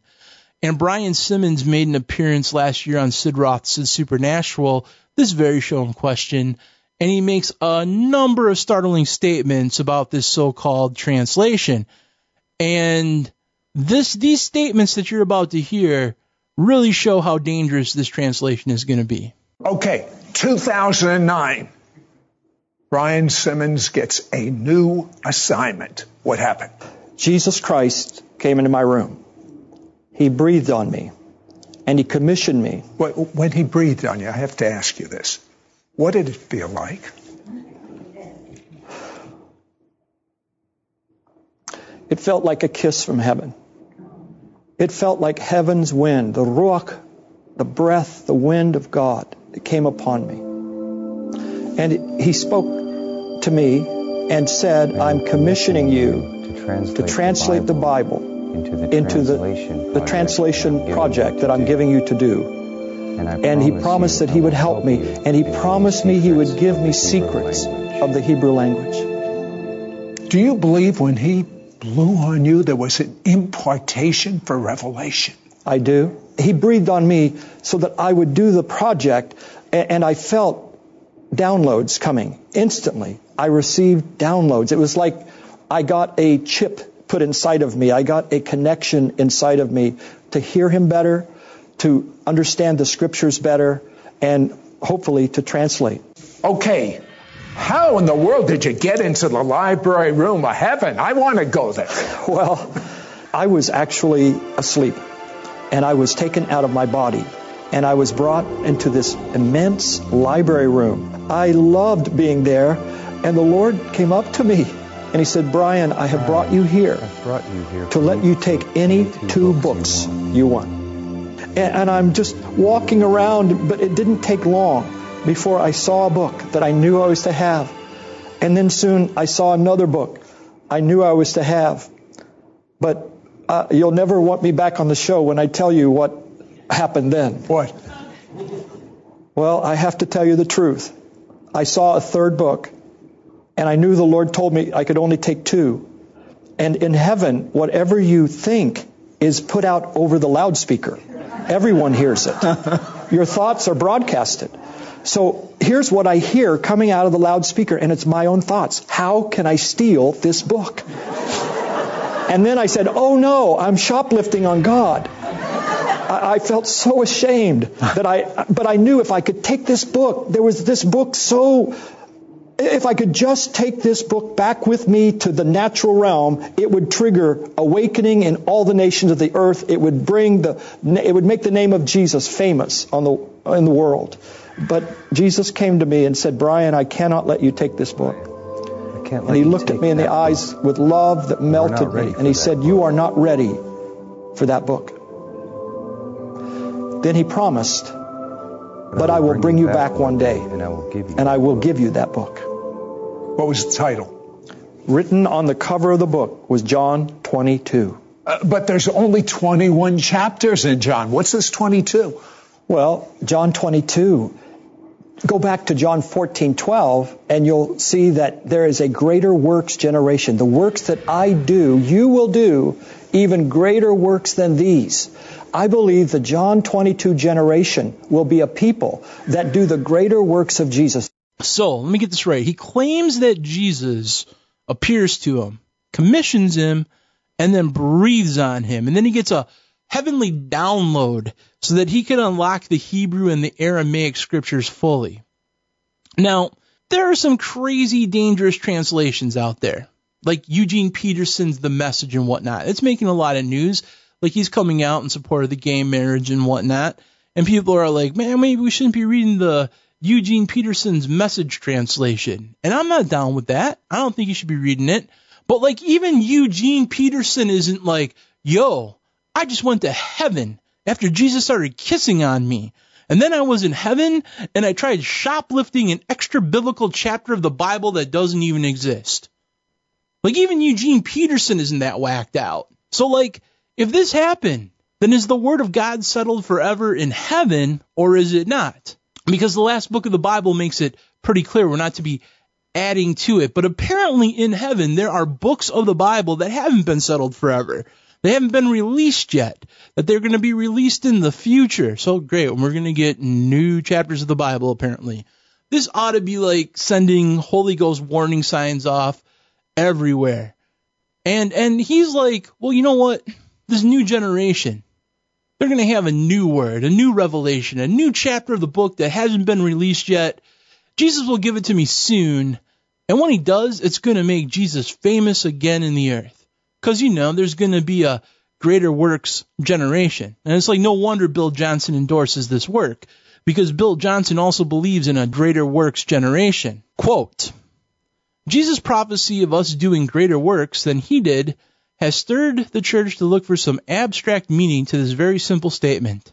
Many theologians seek to honor the works of Jesus as unattainable, which is religion fathered by unbelief. It does not impress God to ignore what he promised under the guise of honoring Jesus on the earth. Jesus' statement is not hard to understand. Greater means greater. And the works he referred to are signs and wonders.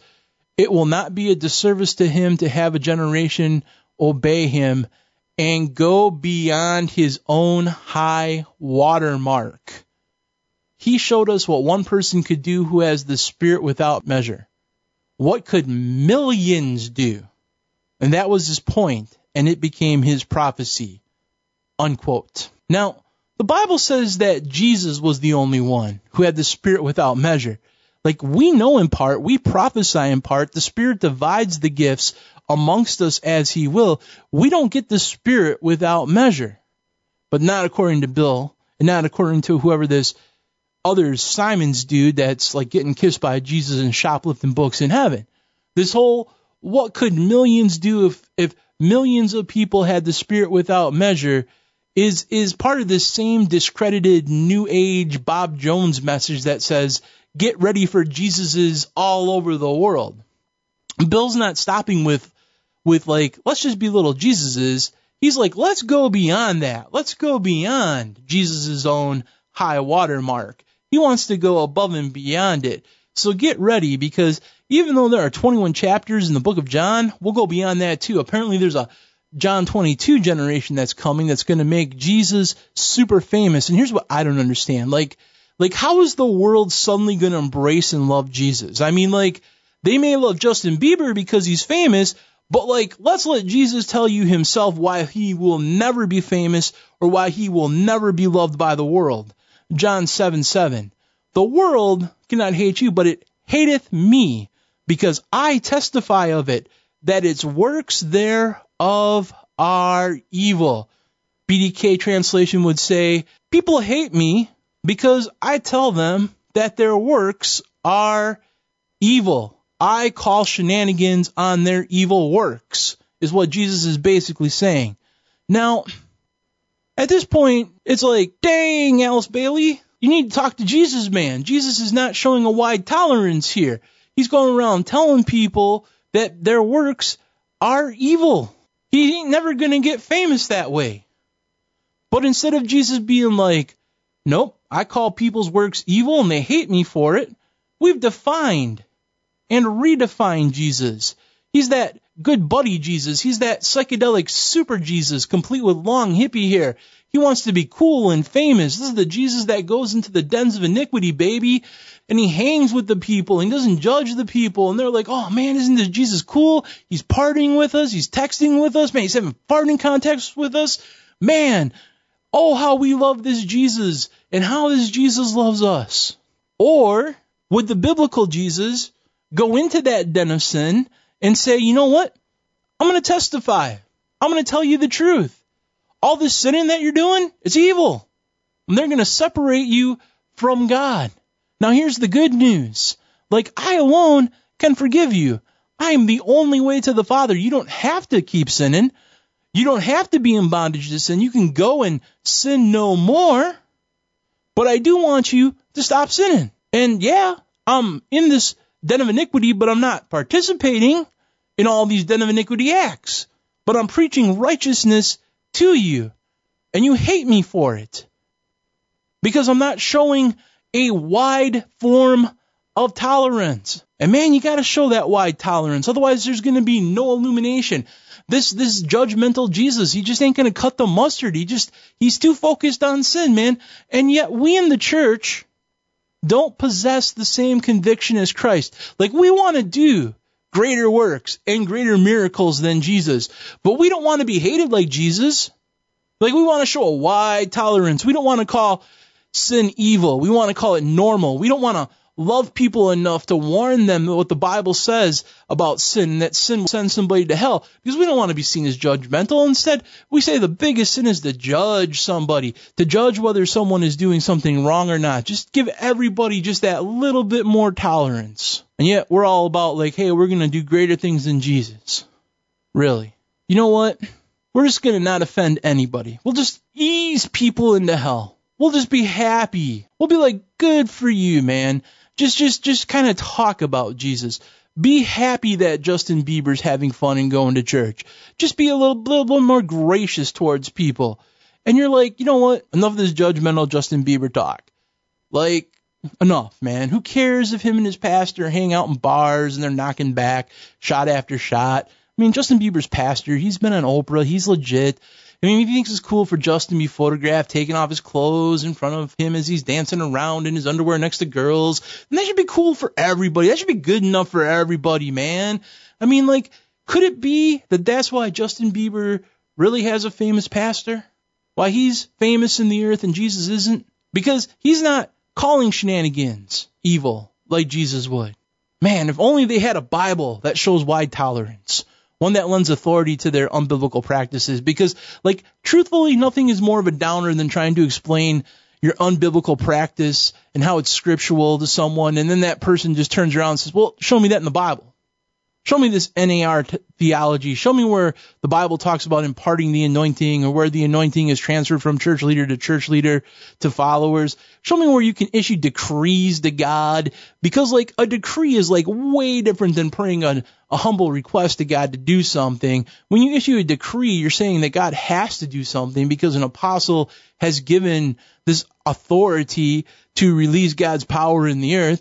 Like, in your Bible, show me where we're to seek after signs and wonders. Show me where the full outpouring of the Holy Spirit is part of the gospel message.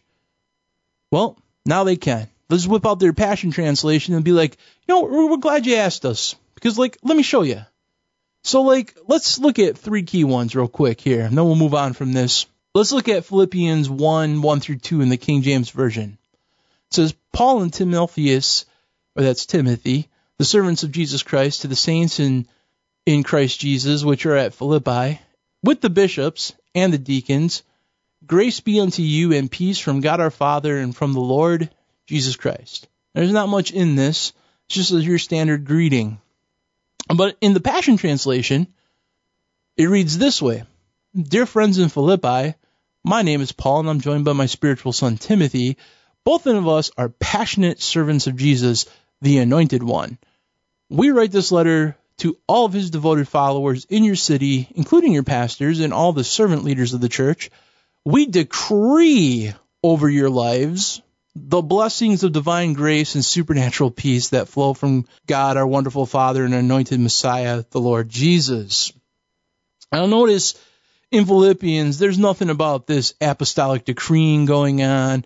There's nothing about decreeing divine blessings over people and all this other riffraff. But somehow they add it. Just, I don't even know where they got it from. They just put it in there. Like, hey, we can decree divine grace and supernatural peace and all kinds of other stuff to the servant leaders and whatnot. Right. Let's look at another one. Galatians 6:6-8, King James Version of the Bible. Let him that is taught the word communicate unto him that teaches in all good things. And it's kind of a tricky one in the King James. Let's read it in the New King James. The meaning will become a little bit more clear. It says, let him who is taught the word share in all good things with him who teaches. Basically, the church has always classically understood this passage to mean that church members should take care of the financial and other material needs of their spiritual leaders. That's not what it says in the Passion Translation. It says in the Passion Translation, and those who are taught the word will receive an impartation from their teacher. A transference of anointing takes place between them. A what? An impartation from their teacher, a transference of anointing? Where'd they get that from? Here's what it says. Let him that taught the word communicate unto him that teacheth in all good things. Where in the heck did they get transferring anointings from teachers to students to transferring anointings taking place and receiving impartations? That's not in there. But, we'll just put it in there so that we can preach on it one day. Neat. If it doesn't say it, we'll just make it up and add it to the verse. That's legit, right? There's mystery books in heaven, so this isn't a stretch. Well, one more. 2 Timothy 4:2, King James Version. Preach the word. Be instant, in season, out of season. Reprove, rebuke, exhort with all long suffering and doctrine. There's the Passion Translation. Proclaim the word of God and stand on it no matter what. Rise to the occasion and preach when it is convenient and when it's not. Preach in the full outpouring of the Holy Spirit with wisdom and patience as you instruct and teach people. Now, notice that Simmons has injected this mystical part of the full outpouring of the Holy Spirit into this passage. Can't be found in any of the other translations, this full outpouring of the Holy Spirit. They just adds that in there. It doesn't really define it. It's just like a full outpouring of the Holy Spirit. Like, is voodoo shaking the full outpouring of the Holy Spirit? Is like barking like a dog part of the full outpouring of the Holy Spirit? If you're in a church and you have a dog collar on, someone's leading you up and down the aisle and you're singing hymns, is that the full outpouring of the Holy Spirit? Can you be any more vague? But like, full outpouring of the Holy Spirit isn't in there. That's added. But not only does he add, but he takes away two really important parts of this passage. He removes that all that correcting and rebuking part. Like, get that correcting and rebuking part out of there, because that doesn't show a wide tolerance. Alice Bailey would not approve. Ain't nobody going to get illuminated if there be all this correcting and rebuking going on. That won't make Jesus super cool or famous. Just moving the full outpouring of the Holy Spirit. That's what's most important. It's like Chris Gore, who's the director of Bethel Healing Ministries, said in his book, Walking in Supernatural Power, quote, "It's never my place to judge. It's my role to love. When I prophesy, my role is to bring out golden people. I never bring out dirt. It doesn't take much prophetic discernment to prophesy dirt. But what it takes is someone looking from God's perspective to see gold," unquote. So really, that's what prophecy looks like from God's perspective, right? Like, God would never call someone's dirt out or say their works were evil, would they? No. Technically, I thought the testimony of Jesus is the spirit of prophecy, according to Revelations 19:10. And Jesus says in John 7:7 that the world hateth me because I testify of it, that its works are evil. But does that mean that Jesus Christ, the Son of the living God, who's the living word of God made flesh, doesn't have much prophetic discernment, according to Chris Gore and Bethel Church? Well, that's kind of what they're saying. And it's good, because now they can restore that discernment. Now they can have a better version of the Bible that says what it always should have says. And that Bible, it must be right. Because after all, God kissed Brian Simmons on the nose, breathed in his nostrils, downloaded the real meaning of the Bible to him in Hebrew and Aramaic so that he could translate it properly. Wink, wink. He even took him to heaven, showed him books that aren't yet to be revealed. And herein lies the darker problem with all of this. Because, on one side, you have a movement that has its own Bible, its own guidelines for prophecy, its own interpretation of the Great Commission. A Jesus who craves fame and fortune and is not complete, and that can be conquered, that can be wrecked. You have a Holy Spirit who's a sneaky genie. You have a Heavenly Father who's up in heaven pranking angels, and the angels are having farting contests. You have a forerunner generation of Christian mystics who are a bunch of Jesus freaks running around on the earth. And, they're going to manifest the future millennial kingdom, right now by pulling it into the present quantumly so that Jesus can be manifest. And if we don't do that, if we stand against it, then you know what? Then Justin Bieber's mom, dude, she prayed and was zapped by Jehovah Zappum. And if we stand against it, you know who we're really standing against? We're standing against Justin Bieber getting saved. And I'm not joking when I say this, okay? I said it that way kind of to be provocative, but this is the point. Catch this point. Because, like, on the other side of that aisle of all the shenanigans that I just talked about is us. We believe that the Word of God is the Word of God, that He settled it forever. He sealed it. He said, don't add to it, don't subtract to it. He promises He's going to preserve it so that it's profitable for doctrine and teaching, that it alone is the baseline for faith and practice. But then on the other side of that aisle over there again, you're like, hey, man, your narrow view of God is dangerous and unloving. Stop putting God in a box. It's like one thing for you to be all uppity and sourpussed about Jesus. And if you want to be a Pharisee and poo-poo this new move of God in your own life, fine, do it. Just stay away from our meetings. Don't listen to our music. Don't buy our CDs. Don't attend our conferences. Don't sign up for our mystical schools. Just shut up. Don't speak out against us. Don't touch God's anointed apostles or prophets. Stop calling shenanigans, because the only person you're hurting are people like Justin Bieber who are seeking after the Lord. You're hindering somebody from receiving their miracle and finding freedom. Jesus isn't going to get famous this way. You're hindering the 7M mandate. You're becoming a stumbling block to the body. It's like a schism is forming, and they're drawing up spiritual battle lines. It's almost like the church is on the verge of a civil war. There's a great divide. Everyone is offended, like it says in Matthew 24, because of this issue of compromising what love is, just as Jesus predicted, except we are woefully underprepared, for the battle is coming, and they are not. They are preparing for a new inquisition, literally a final quest. In 1996, Rick Joyner published a book actually entitled The Final Quest, and it's one of his key prophetic words for the movement. It's one of the best-selling books of the NAR. And in this book, Rick has a spiritual prophetic vision of the end times and the day of the Lord. He was supposedly taken to heaven, and there he claims to have met Jesus, the Apostle Paul, William Branham, angels, and a bunch of other disciples. And Joyner summarizes his main dream in chapter 1 as a call from God for his readers to focus in on end times events and to focus in on fighting against other believers in this great Christian civil war, page 22. As a matter of fact, this war will be fought from within the church, page 37. He states that the Lord is now preparing leadership that will be willing to fight a spiritual civil war, page 37. He predicts that those on his side will be called the dreaded champions, page 56.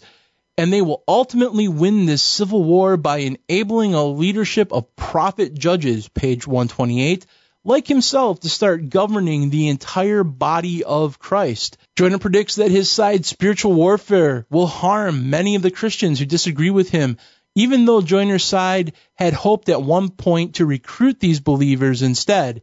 He tells us, we did wound many of our brethren, page 129.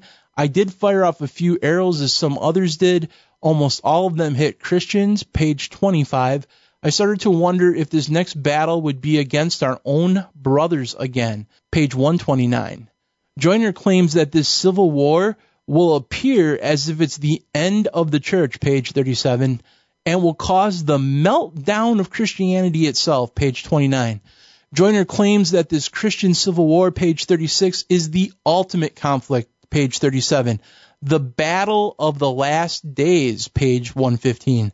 He believes that his side's eventual victory and success in removing all Christian opposition to his side's leadership of the church will actually be the day of the Lord, page 36. This is confirmed to Joyner by the host of heaven, or that's the angels, who tell him that the day of the Lord of hosts has come, page 36. On page 22, he puts it this way. He sees a great end times army rise up. Quote, there will be a special anointing released for the mobilization of the army of the Lord. There will be an impartation of strategic vision to boldly march against the greatest strongholds of our time. The army which Joel speaks about is ready to be revealed. They will take cities. They will burst through the enemy's strongholds. They will take houses and families. The very heavens and the earth are about to shake because of this great army. Its time has come.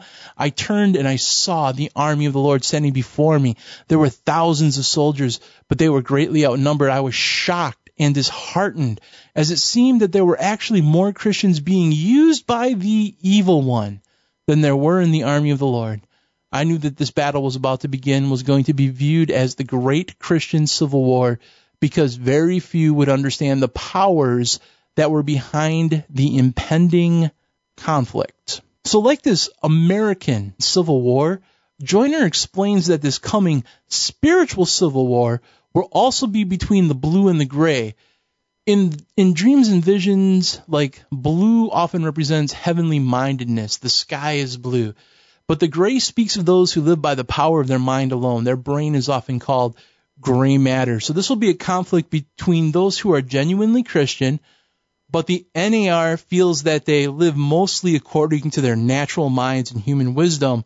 They wind up getting in the way of the next move of God. So Joel's army must rise up for this final quest and take them out. So here's what's crazy, right? Like, Joel's army from the book of Joel is not the good guy army. These are mighty men, the Gibborim, released upon the earth like a swarm of locusts, devouring and destroying everywhere they go as an instrument of God's judgment against God's enemy. And I could do like a 2-hour podcast alone about Joel's army, about the Gibborim, about who they are, what the mighty men are, how they tie into the book of Revelation, the locusts from the bottomless pit, like everything. But that would be another 2-hour conversation in and of itself. But let me just put it this way. The Joel's army of the book of Joel is a demonic army hell-bent on destruction. But yet, in the NAR, they're recast as the good guys, the dreaded champions. They are the manifest sons of God, the forerunner generation, the new breed army. And they're not being used to play God's enemies. They are fighting and taking out the biblical church who won't embrace this move of God in the earth. So the final battle isn't between Jesus and Satan on the day of the Lord. The day of the Lord to them is actually the day where God begins judging the church and purging the gray Christians from it so that he can have a pure church, so that Christ can be birthed and manifest through the blue church.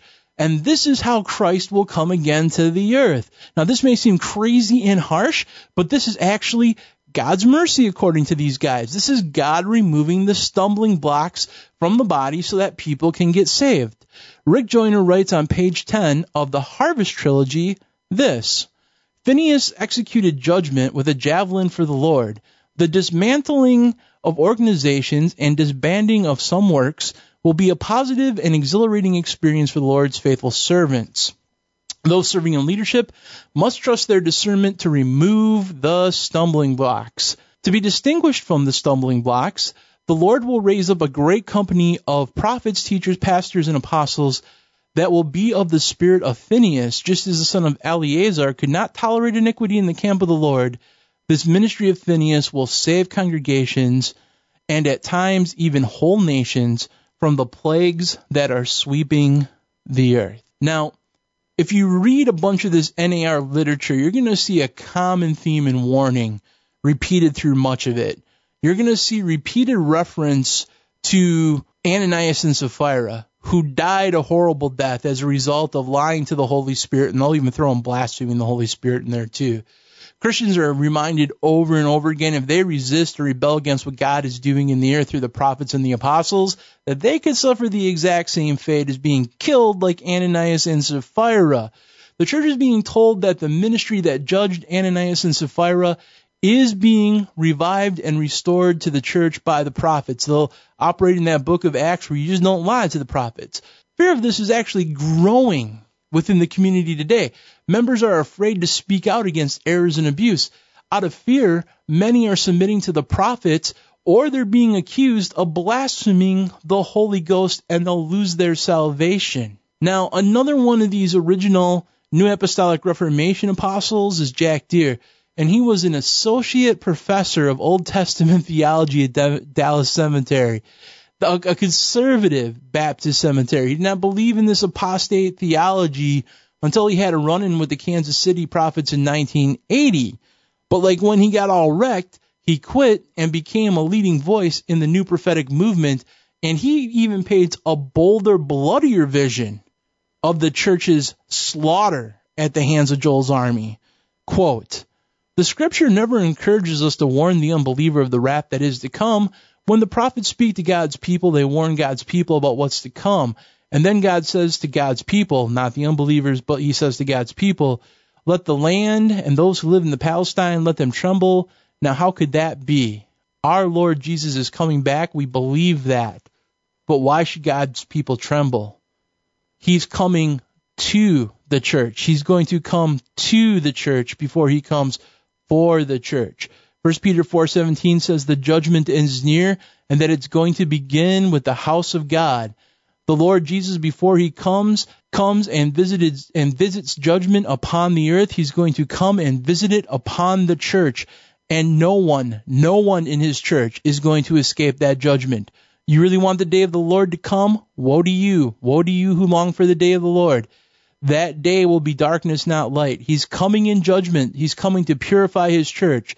He will not come back for that bride. He will come to purify his church and make it his bride.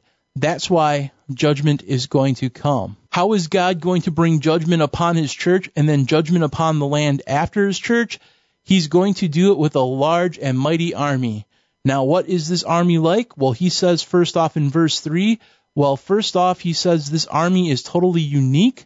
This army, there's never been one like it, and there'll never be one like it in ages to come. When this army comes, he says is large and mighty. It's so mighty that there's never been anything like it before. He says begin the slaughter, and it begins in the temple, and it begins with the elders and the leaders of my people, and they walk through the land, and they begin to start the slaughter, and it's coming now amongst the church. He'll start with the leaders, but then he'll move out into the church. That's why he says in verse 2, it is not a day of rejoicing or happiness. It's a day of darkness and gloom. It's a day of darkness and clouds, like dawn spreading across the mountains. You really want the day of the Lord to come? Woe to you who long for the day of the Lord. That day will be darkness, not light." End quote. Now notice how they twist all of this and cloak all of this in violence, and they do it kind of by parsing it in scriptural-sounding terms. But here's the thing. Scripturally, judgment does begin at the house of the Lord, but the last day's judgment isn't a bloody slaughter of Christians, and then we're just going to call that the day of the Lord. The judgment that comes upon the church that starts at the house of the Lord is that he gives over those who love not the truth to a strong delusion that they should believe the lie. If you want to really put it bluntly, like the delusion, like the judgment that begins at the house of the Lord are people being turned over to this apostate garbage. Not that the church is being slaughtered, like wholesale slaughter and bloody killing of Christians who aren't down with the NAR. That's not what this is talking about. On the day of the Lord, Jesus destroys the Antichrist and the false prophet and the wicked ones who followed them and took the mark of the beast. He's not coming after the Bible-believing Christians or the church to slaughter them. And what's even more twisted is they're like, you know what? It's all good, man. It's all good. Like, if you believe in the shack and different types of universalism, then it's like, it's all good, man. I mean, like, you great Christians, you and your institutions and your doctrines have kept men in spiritual slavery, Final Quest 37. God's going to use this war to liberate men who want to be free. And if you don't want to be free, you can die a bloody death in this inquisition.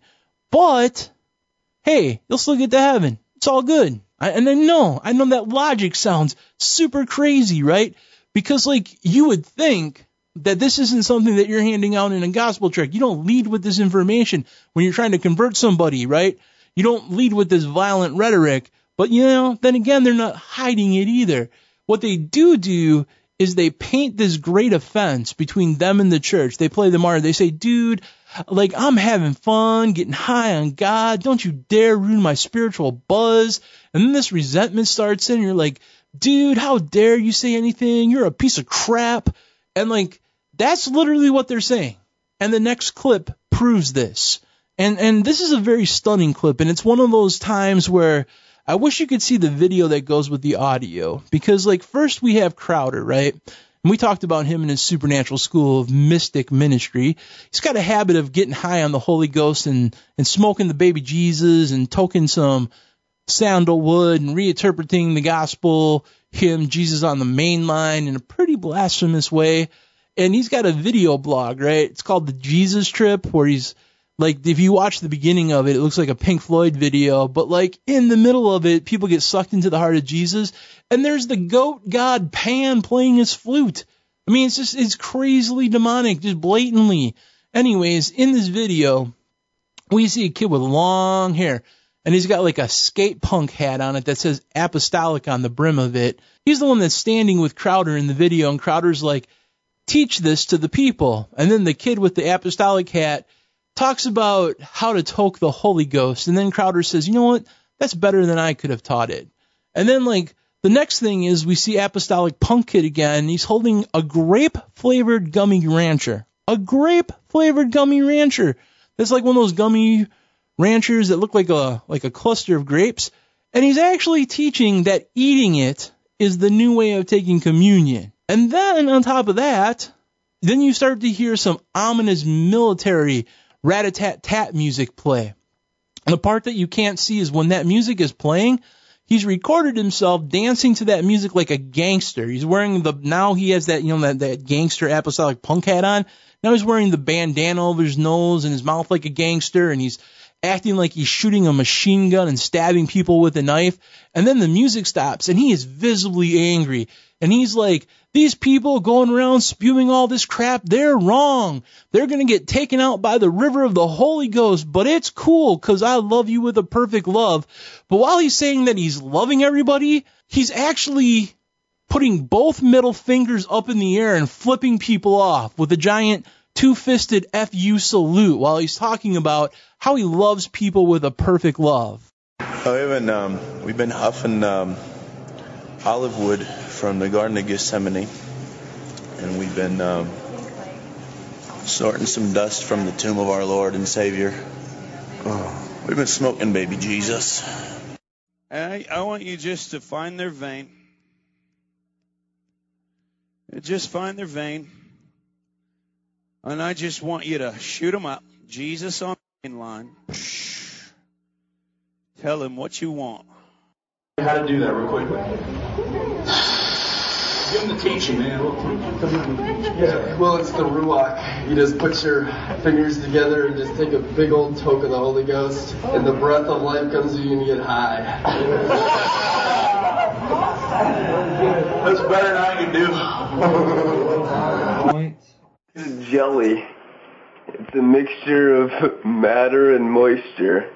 A mixture of the liquid and the physical. It's a matter of reverence to Jesus. It's a matter of the reality of eating his flesh and drinking his blood continuously. Hallelujah. And I just want to share with you the Jelly Rancher communion of the wine, the body, and the blood of Jesus Christ here in the little grape jelly jolly.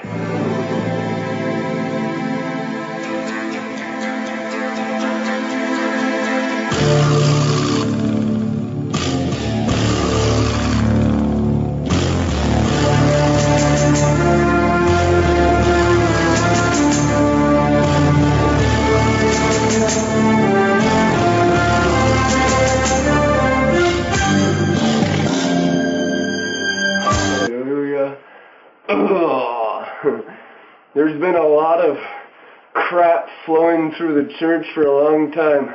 Literally sewage flowing down the aisles of the church. And I am sick and tired of it. I just can't wait for the river of God to blast all the crap out of the church in America. I love you so much with an everlasting love. I really, truly do.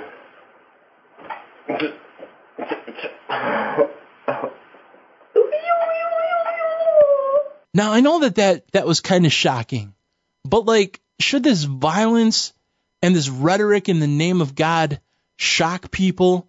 I mean, this new breed apostolic anointing just doesn't seem to faze people anymore.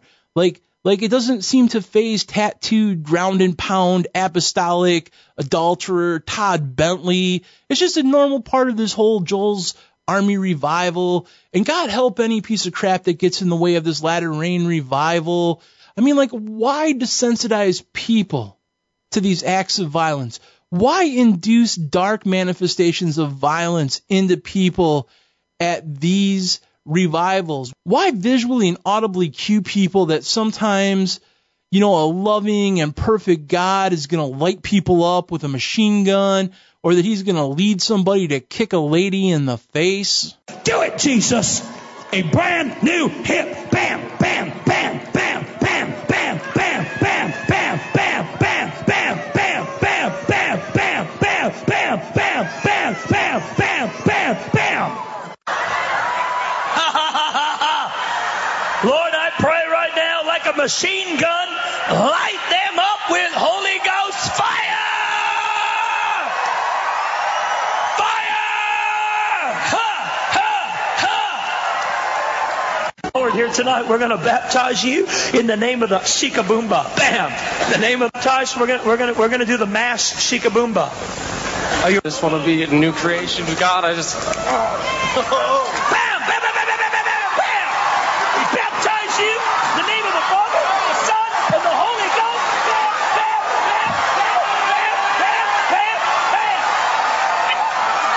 Well, what's happening? I'll tell you what's happening. People are getting healed in Lakeland. You need to come and get some.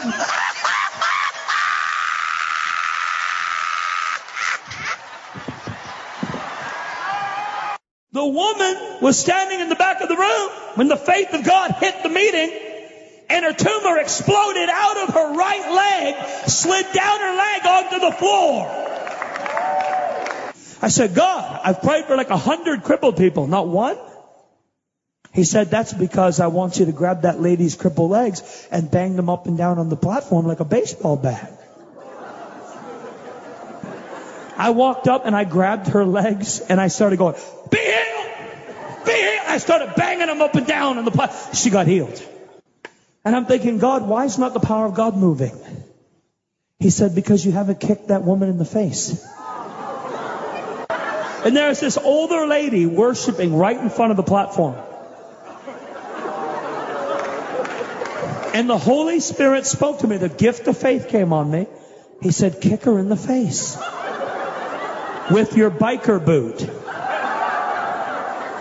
I inched closer and I went like this. Bam! And just as my boot made contact with her nose, she fell under the power of God. And I saw him, and the gift of faith came on me. I said, what do I do, God? And God told me to just run him down. So I jumped up in the air, and I went, bam! And I hit him to the ground, jumped onto him, and got into a full mount. Ground and pound. I jumped on it, and I was in a full mount, and something came over me. And instead of punching him, I grabbed him by the neck and started choking him. And I said, come out of him, devil! Come out of him, devil! Now, I was in another meeting one time, and I called out this Chinese gentleman. And all of a sudden, I went running down the aisle, and I hit this guy so hard, it drove him back several feet. He hit the ground, and his tooth popped right out of his mouth. And furthermore, if you think about it, man, like, why is YouTube filled with videos of Bill Johnson walking around with a crusader sword, knighting all the graduates of a supernatural ministry as if they're preparing to go on a final quest or a crusade? Like, did Jesus ever knight people? Did his disciples ever knight people? Like, why do you have to go beyond the biblical practice of simply laying hands on someone for ordination? Like, why are they exposing people to this hyper-violent rhetoric and warfare imagery? Why are they lock and loading for a war or a crusade, as Rick Joyner puts it in The Final Quest, one where a non-apostolic Christians are in their crosshairs? But why? Why are they so angry? Why are they so offended with such an F-U, flip 'em the bird anger? I mean, in perfect love, of course. Like, why do they have this attitude of, like, why do you heresy hunters you know, you go around and you're a bunch of killjoys. Like, why do you think you're doing this? Like, you should be ashamed of yourself. It's one thing if you want to be sad and sober, but I want to smoke the Holy Ghost. Like, if you don't want to be healed, fine, then don't be healed. Like if you don't want to get high or drunk in the Holy Ghost or shoot Jesus like heroin, then fine. But stop standing in the way of somebody else's joy. Like, don't you want to be healed?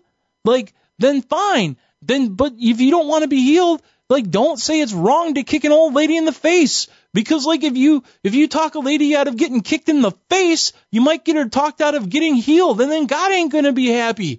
Shame on you for putting Yahweh in the theological box. Stop trying to hinder revival. Just wait, because God will have his revival even if he has to remove you stumbling blocks from the earth in a bloody civil war. I mean, that's just love, man. That's just love.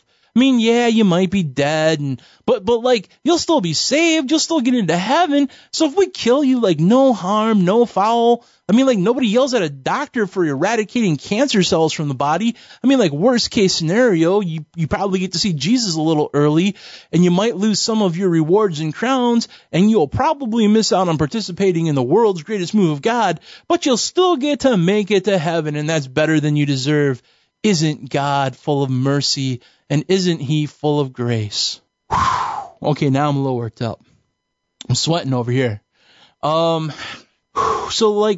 let's take a moment and let's recap what we learned so far. And let's see how close Jesus' prophecies are. Jesus predicted that there would come a spiritual deception in the last days. That would come from within the church, and it would come from people that were saying that they were commissioned and authorized by Jesus to speak for Jesus, like these modern apostles do. Jesus further predicts not once but twice that this is a movement of false prophets. And not only would this be a false apostolic and prophetic movement responsible for this deception, but that it would produce many false Christs and many false prophets. Or as Bob Jones puts it, get ready for little Jesuses all over the world. Or as New Age teachers put it, the outpouring of the Christ principle, the true second coming, the law of divisibility. This movement would also show great signs and wonders, according to Jesus, inasmuch that if it were possible, it would deceive the very elect. Jesus also predicted that people would not be looking for his coming because they would be saying, he's here, he's already here, he's being manifest in the earth. The kingdom is being manifest. We're pulling the millennial kingdom from the future into the present so that the final Christ for this age can be revealed. Jesus also predicted that there would be a schism within the church, that we would betray each other over an offense, a civil war, a time where they think that killing us is actually doing the Lord a service and fulfilling his prophetic plan to usher in the day of the Lord. Is there any doubt what's happening here?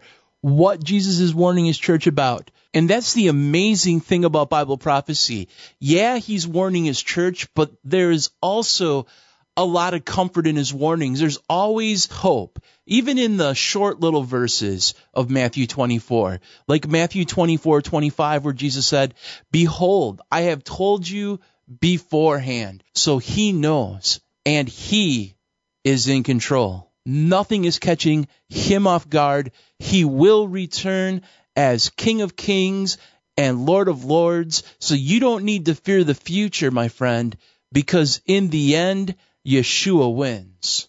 Now, we've spent the last 3.5 hours working through just part of this chapter, and it's so amazing because it reads like an issue of the Sunday paper. It's so current.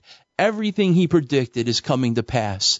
So the stakes are very high. We can see that the time is running out. There are souls at stake. And then there are things that we must do to prepare to face this hour. And he has told us everything beforehand. So if you can trust this prophecy, then you can also lay hold of the admonition found in Matthew 24:46, where Jesus said, "Blessed is that servant whom his Lord, when he cometh, shall find so doing." Or you could put it this way: blessed is that servant whom the master finds at work when he comes back. So are you faithfully working for your master in this hour? Are you prepared to meet him? Are you being a faithful servant? Are you faithfully contending for the truth of God's word? Or have you been troubled by the information that you've heard today because you hold to some of these dangerous beliefs, or you might even attend a church that promotes them? And that's part of this warning that Christ made to you. And he made it to you in love. He doesn't want you to be deceived. He wants to bring you back into the liberty and the freedom of truth. If something did trouble you, please take what you heard today and lay it before Jesus and ask him to confirm his word in truth to you. He will. He most certainly will. Now, before we go, I want to remind you that what you're listening to right now, this is only the first part of episode 100. This is only volume 1. Part 2 or volume 2 of episode 100 will air this Thursday in place of the normal Fourth Watch Radio episode. Justin has declared this whole week on the Fourth Watch Radio Network episode 100 week. As a matter of fact, I was talking with Justin and we were going through some of the information in this episode, and he's like, dude, you can't present all of the information that you have to present in a normal episode. You need to stretch this out into 2 volumes. And he's right, man. Like, this would be a 6-hour plus podcast if I tried to cram everything into one show. So I want to thank you, Justin, for giving me that awesome idea, for giving me the grace to do it, for having Omega Frequency on the Fourth Watch as part of the programming. And I want to thank you for being such an awesome brother in Christ to me. And I want to thank you for just giving me the space to span this monster episode out over a week so that I didn't have to cut out any of the information. You're a dude that is interested in truth and proclaiming truth and proclaiming sound doctrine and exposing Satan's lies. And man, I am proud and I am honored and I am privileged to stand in the remnant and fight with you in this revolution. So on Thursday, we're going to continue our investigation into this subject. And specifically, we are going to look at how this New Apostolic Reformation theology will give rise to the false prophet and how they will champion him as their ultimate prophet for the age. We will then look closer at the teachings of William Branham and how 4 key things he taught will be used to explain to Christians that every age or dispensation has had its own unique head prophet and unique Messiah, and that Jesus was only one of many Messiahs, therefore setting up a false New Age Messiah to come.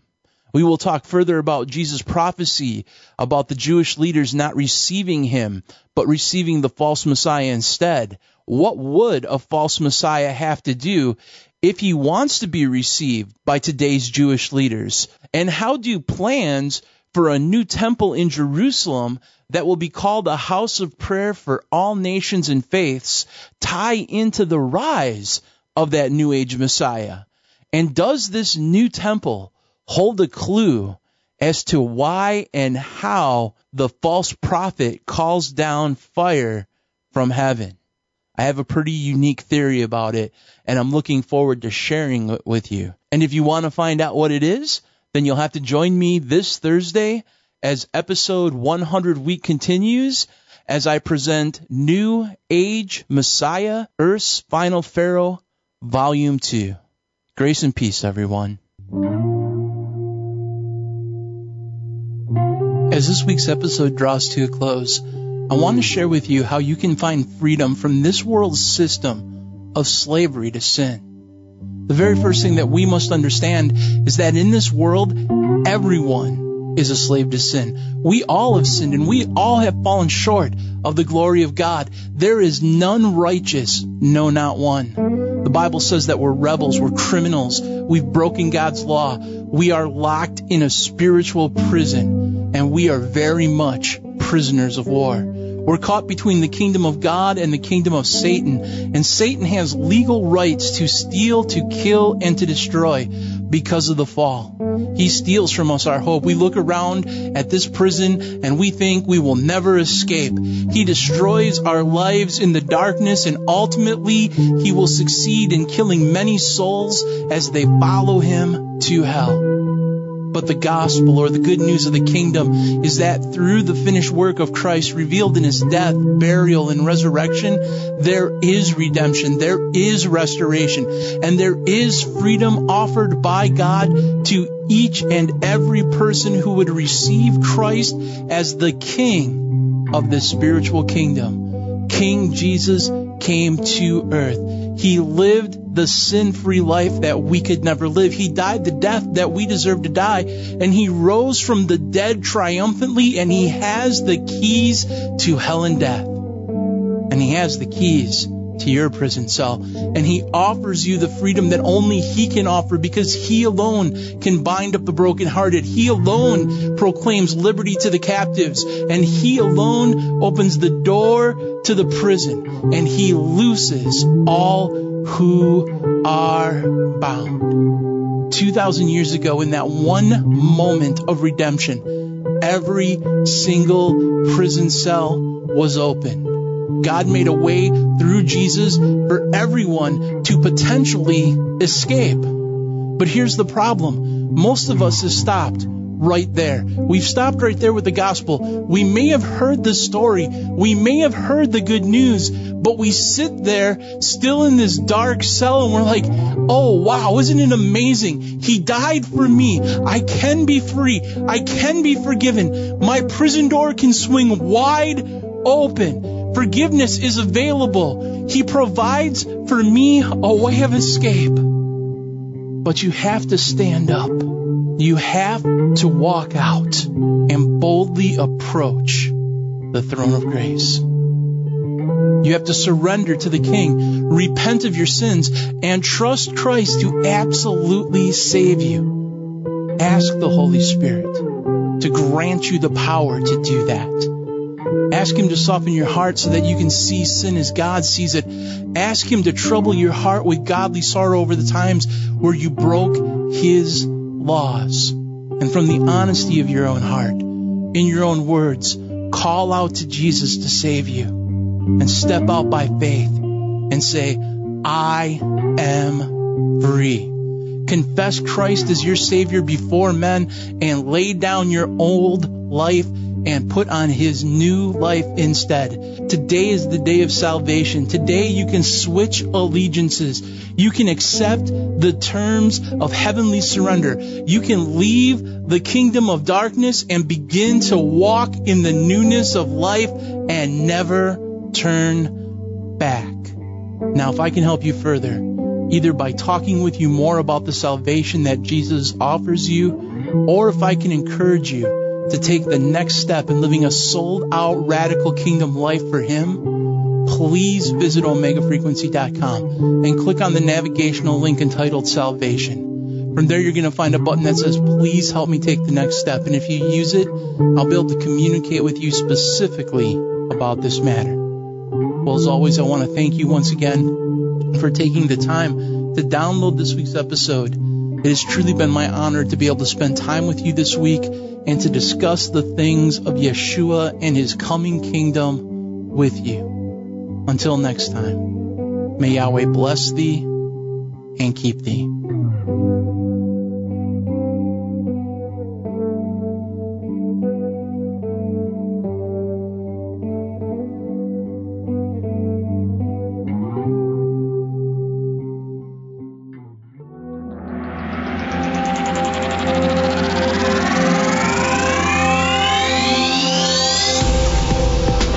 So much for listening.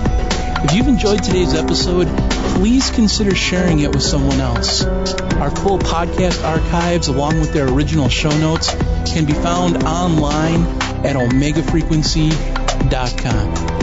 Now, until next time, this is BDK reminding you that we don't need to fear the future, because in the end, Yeshua wins.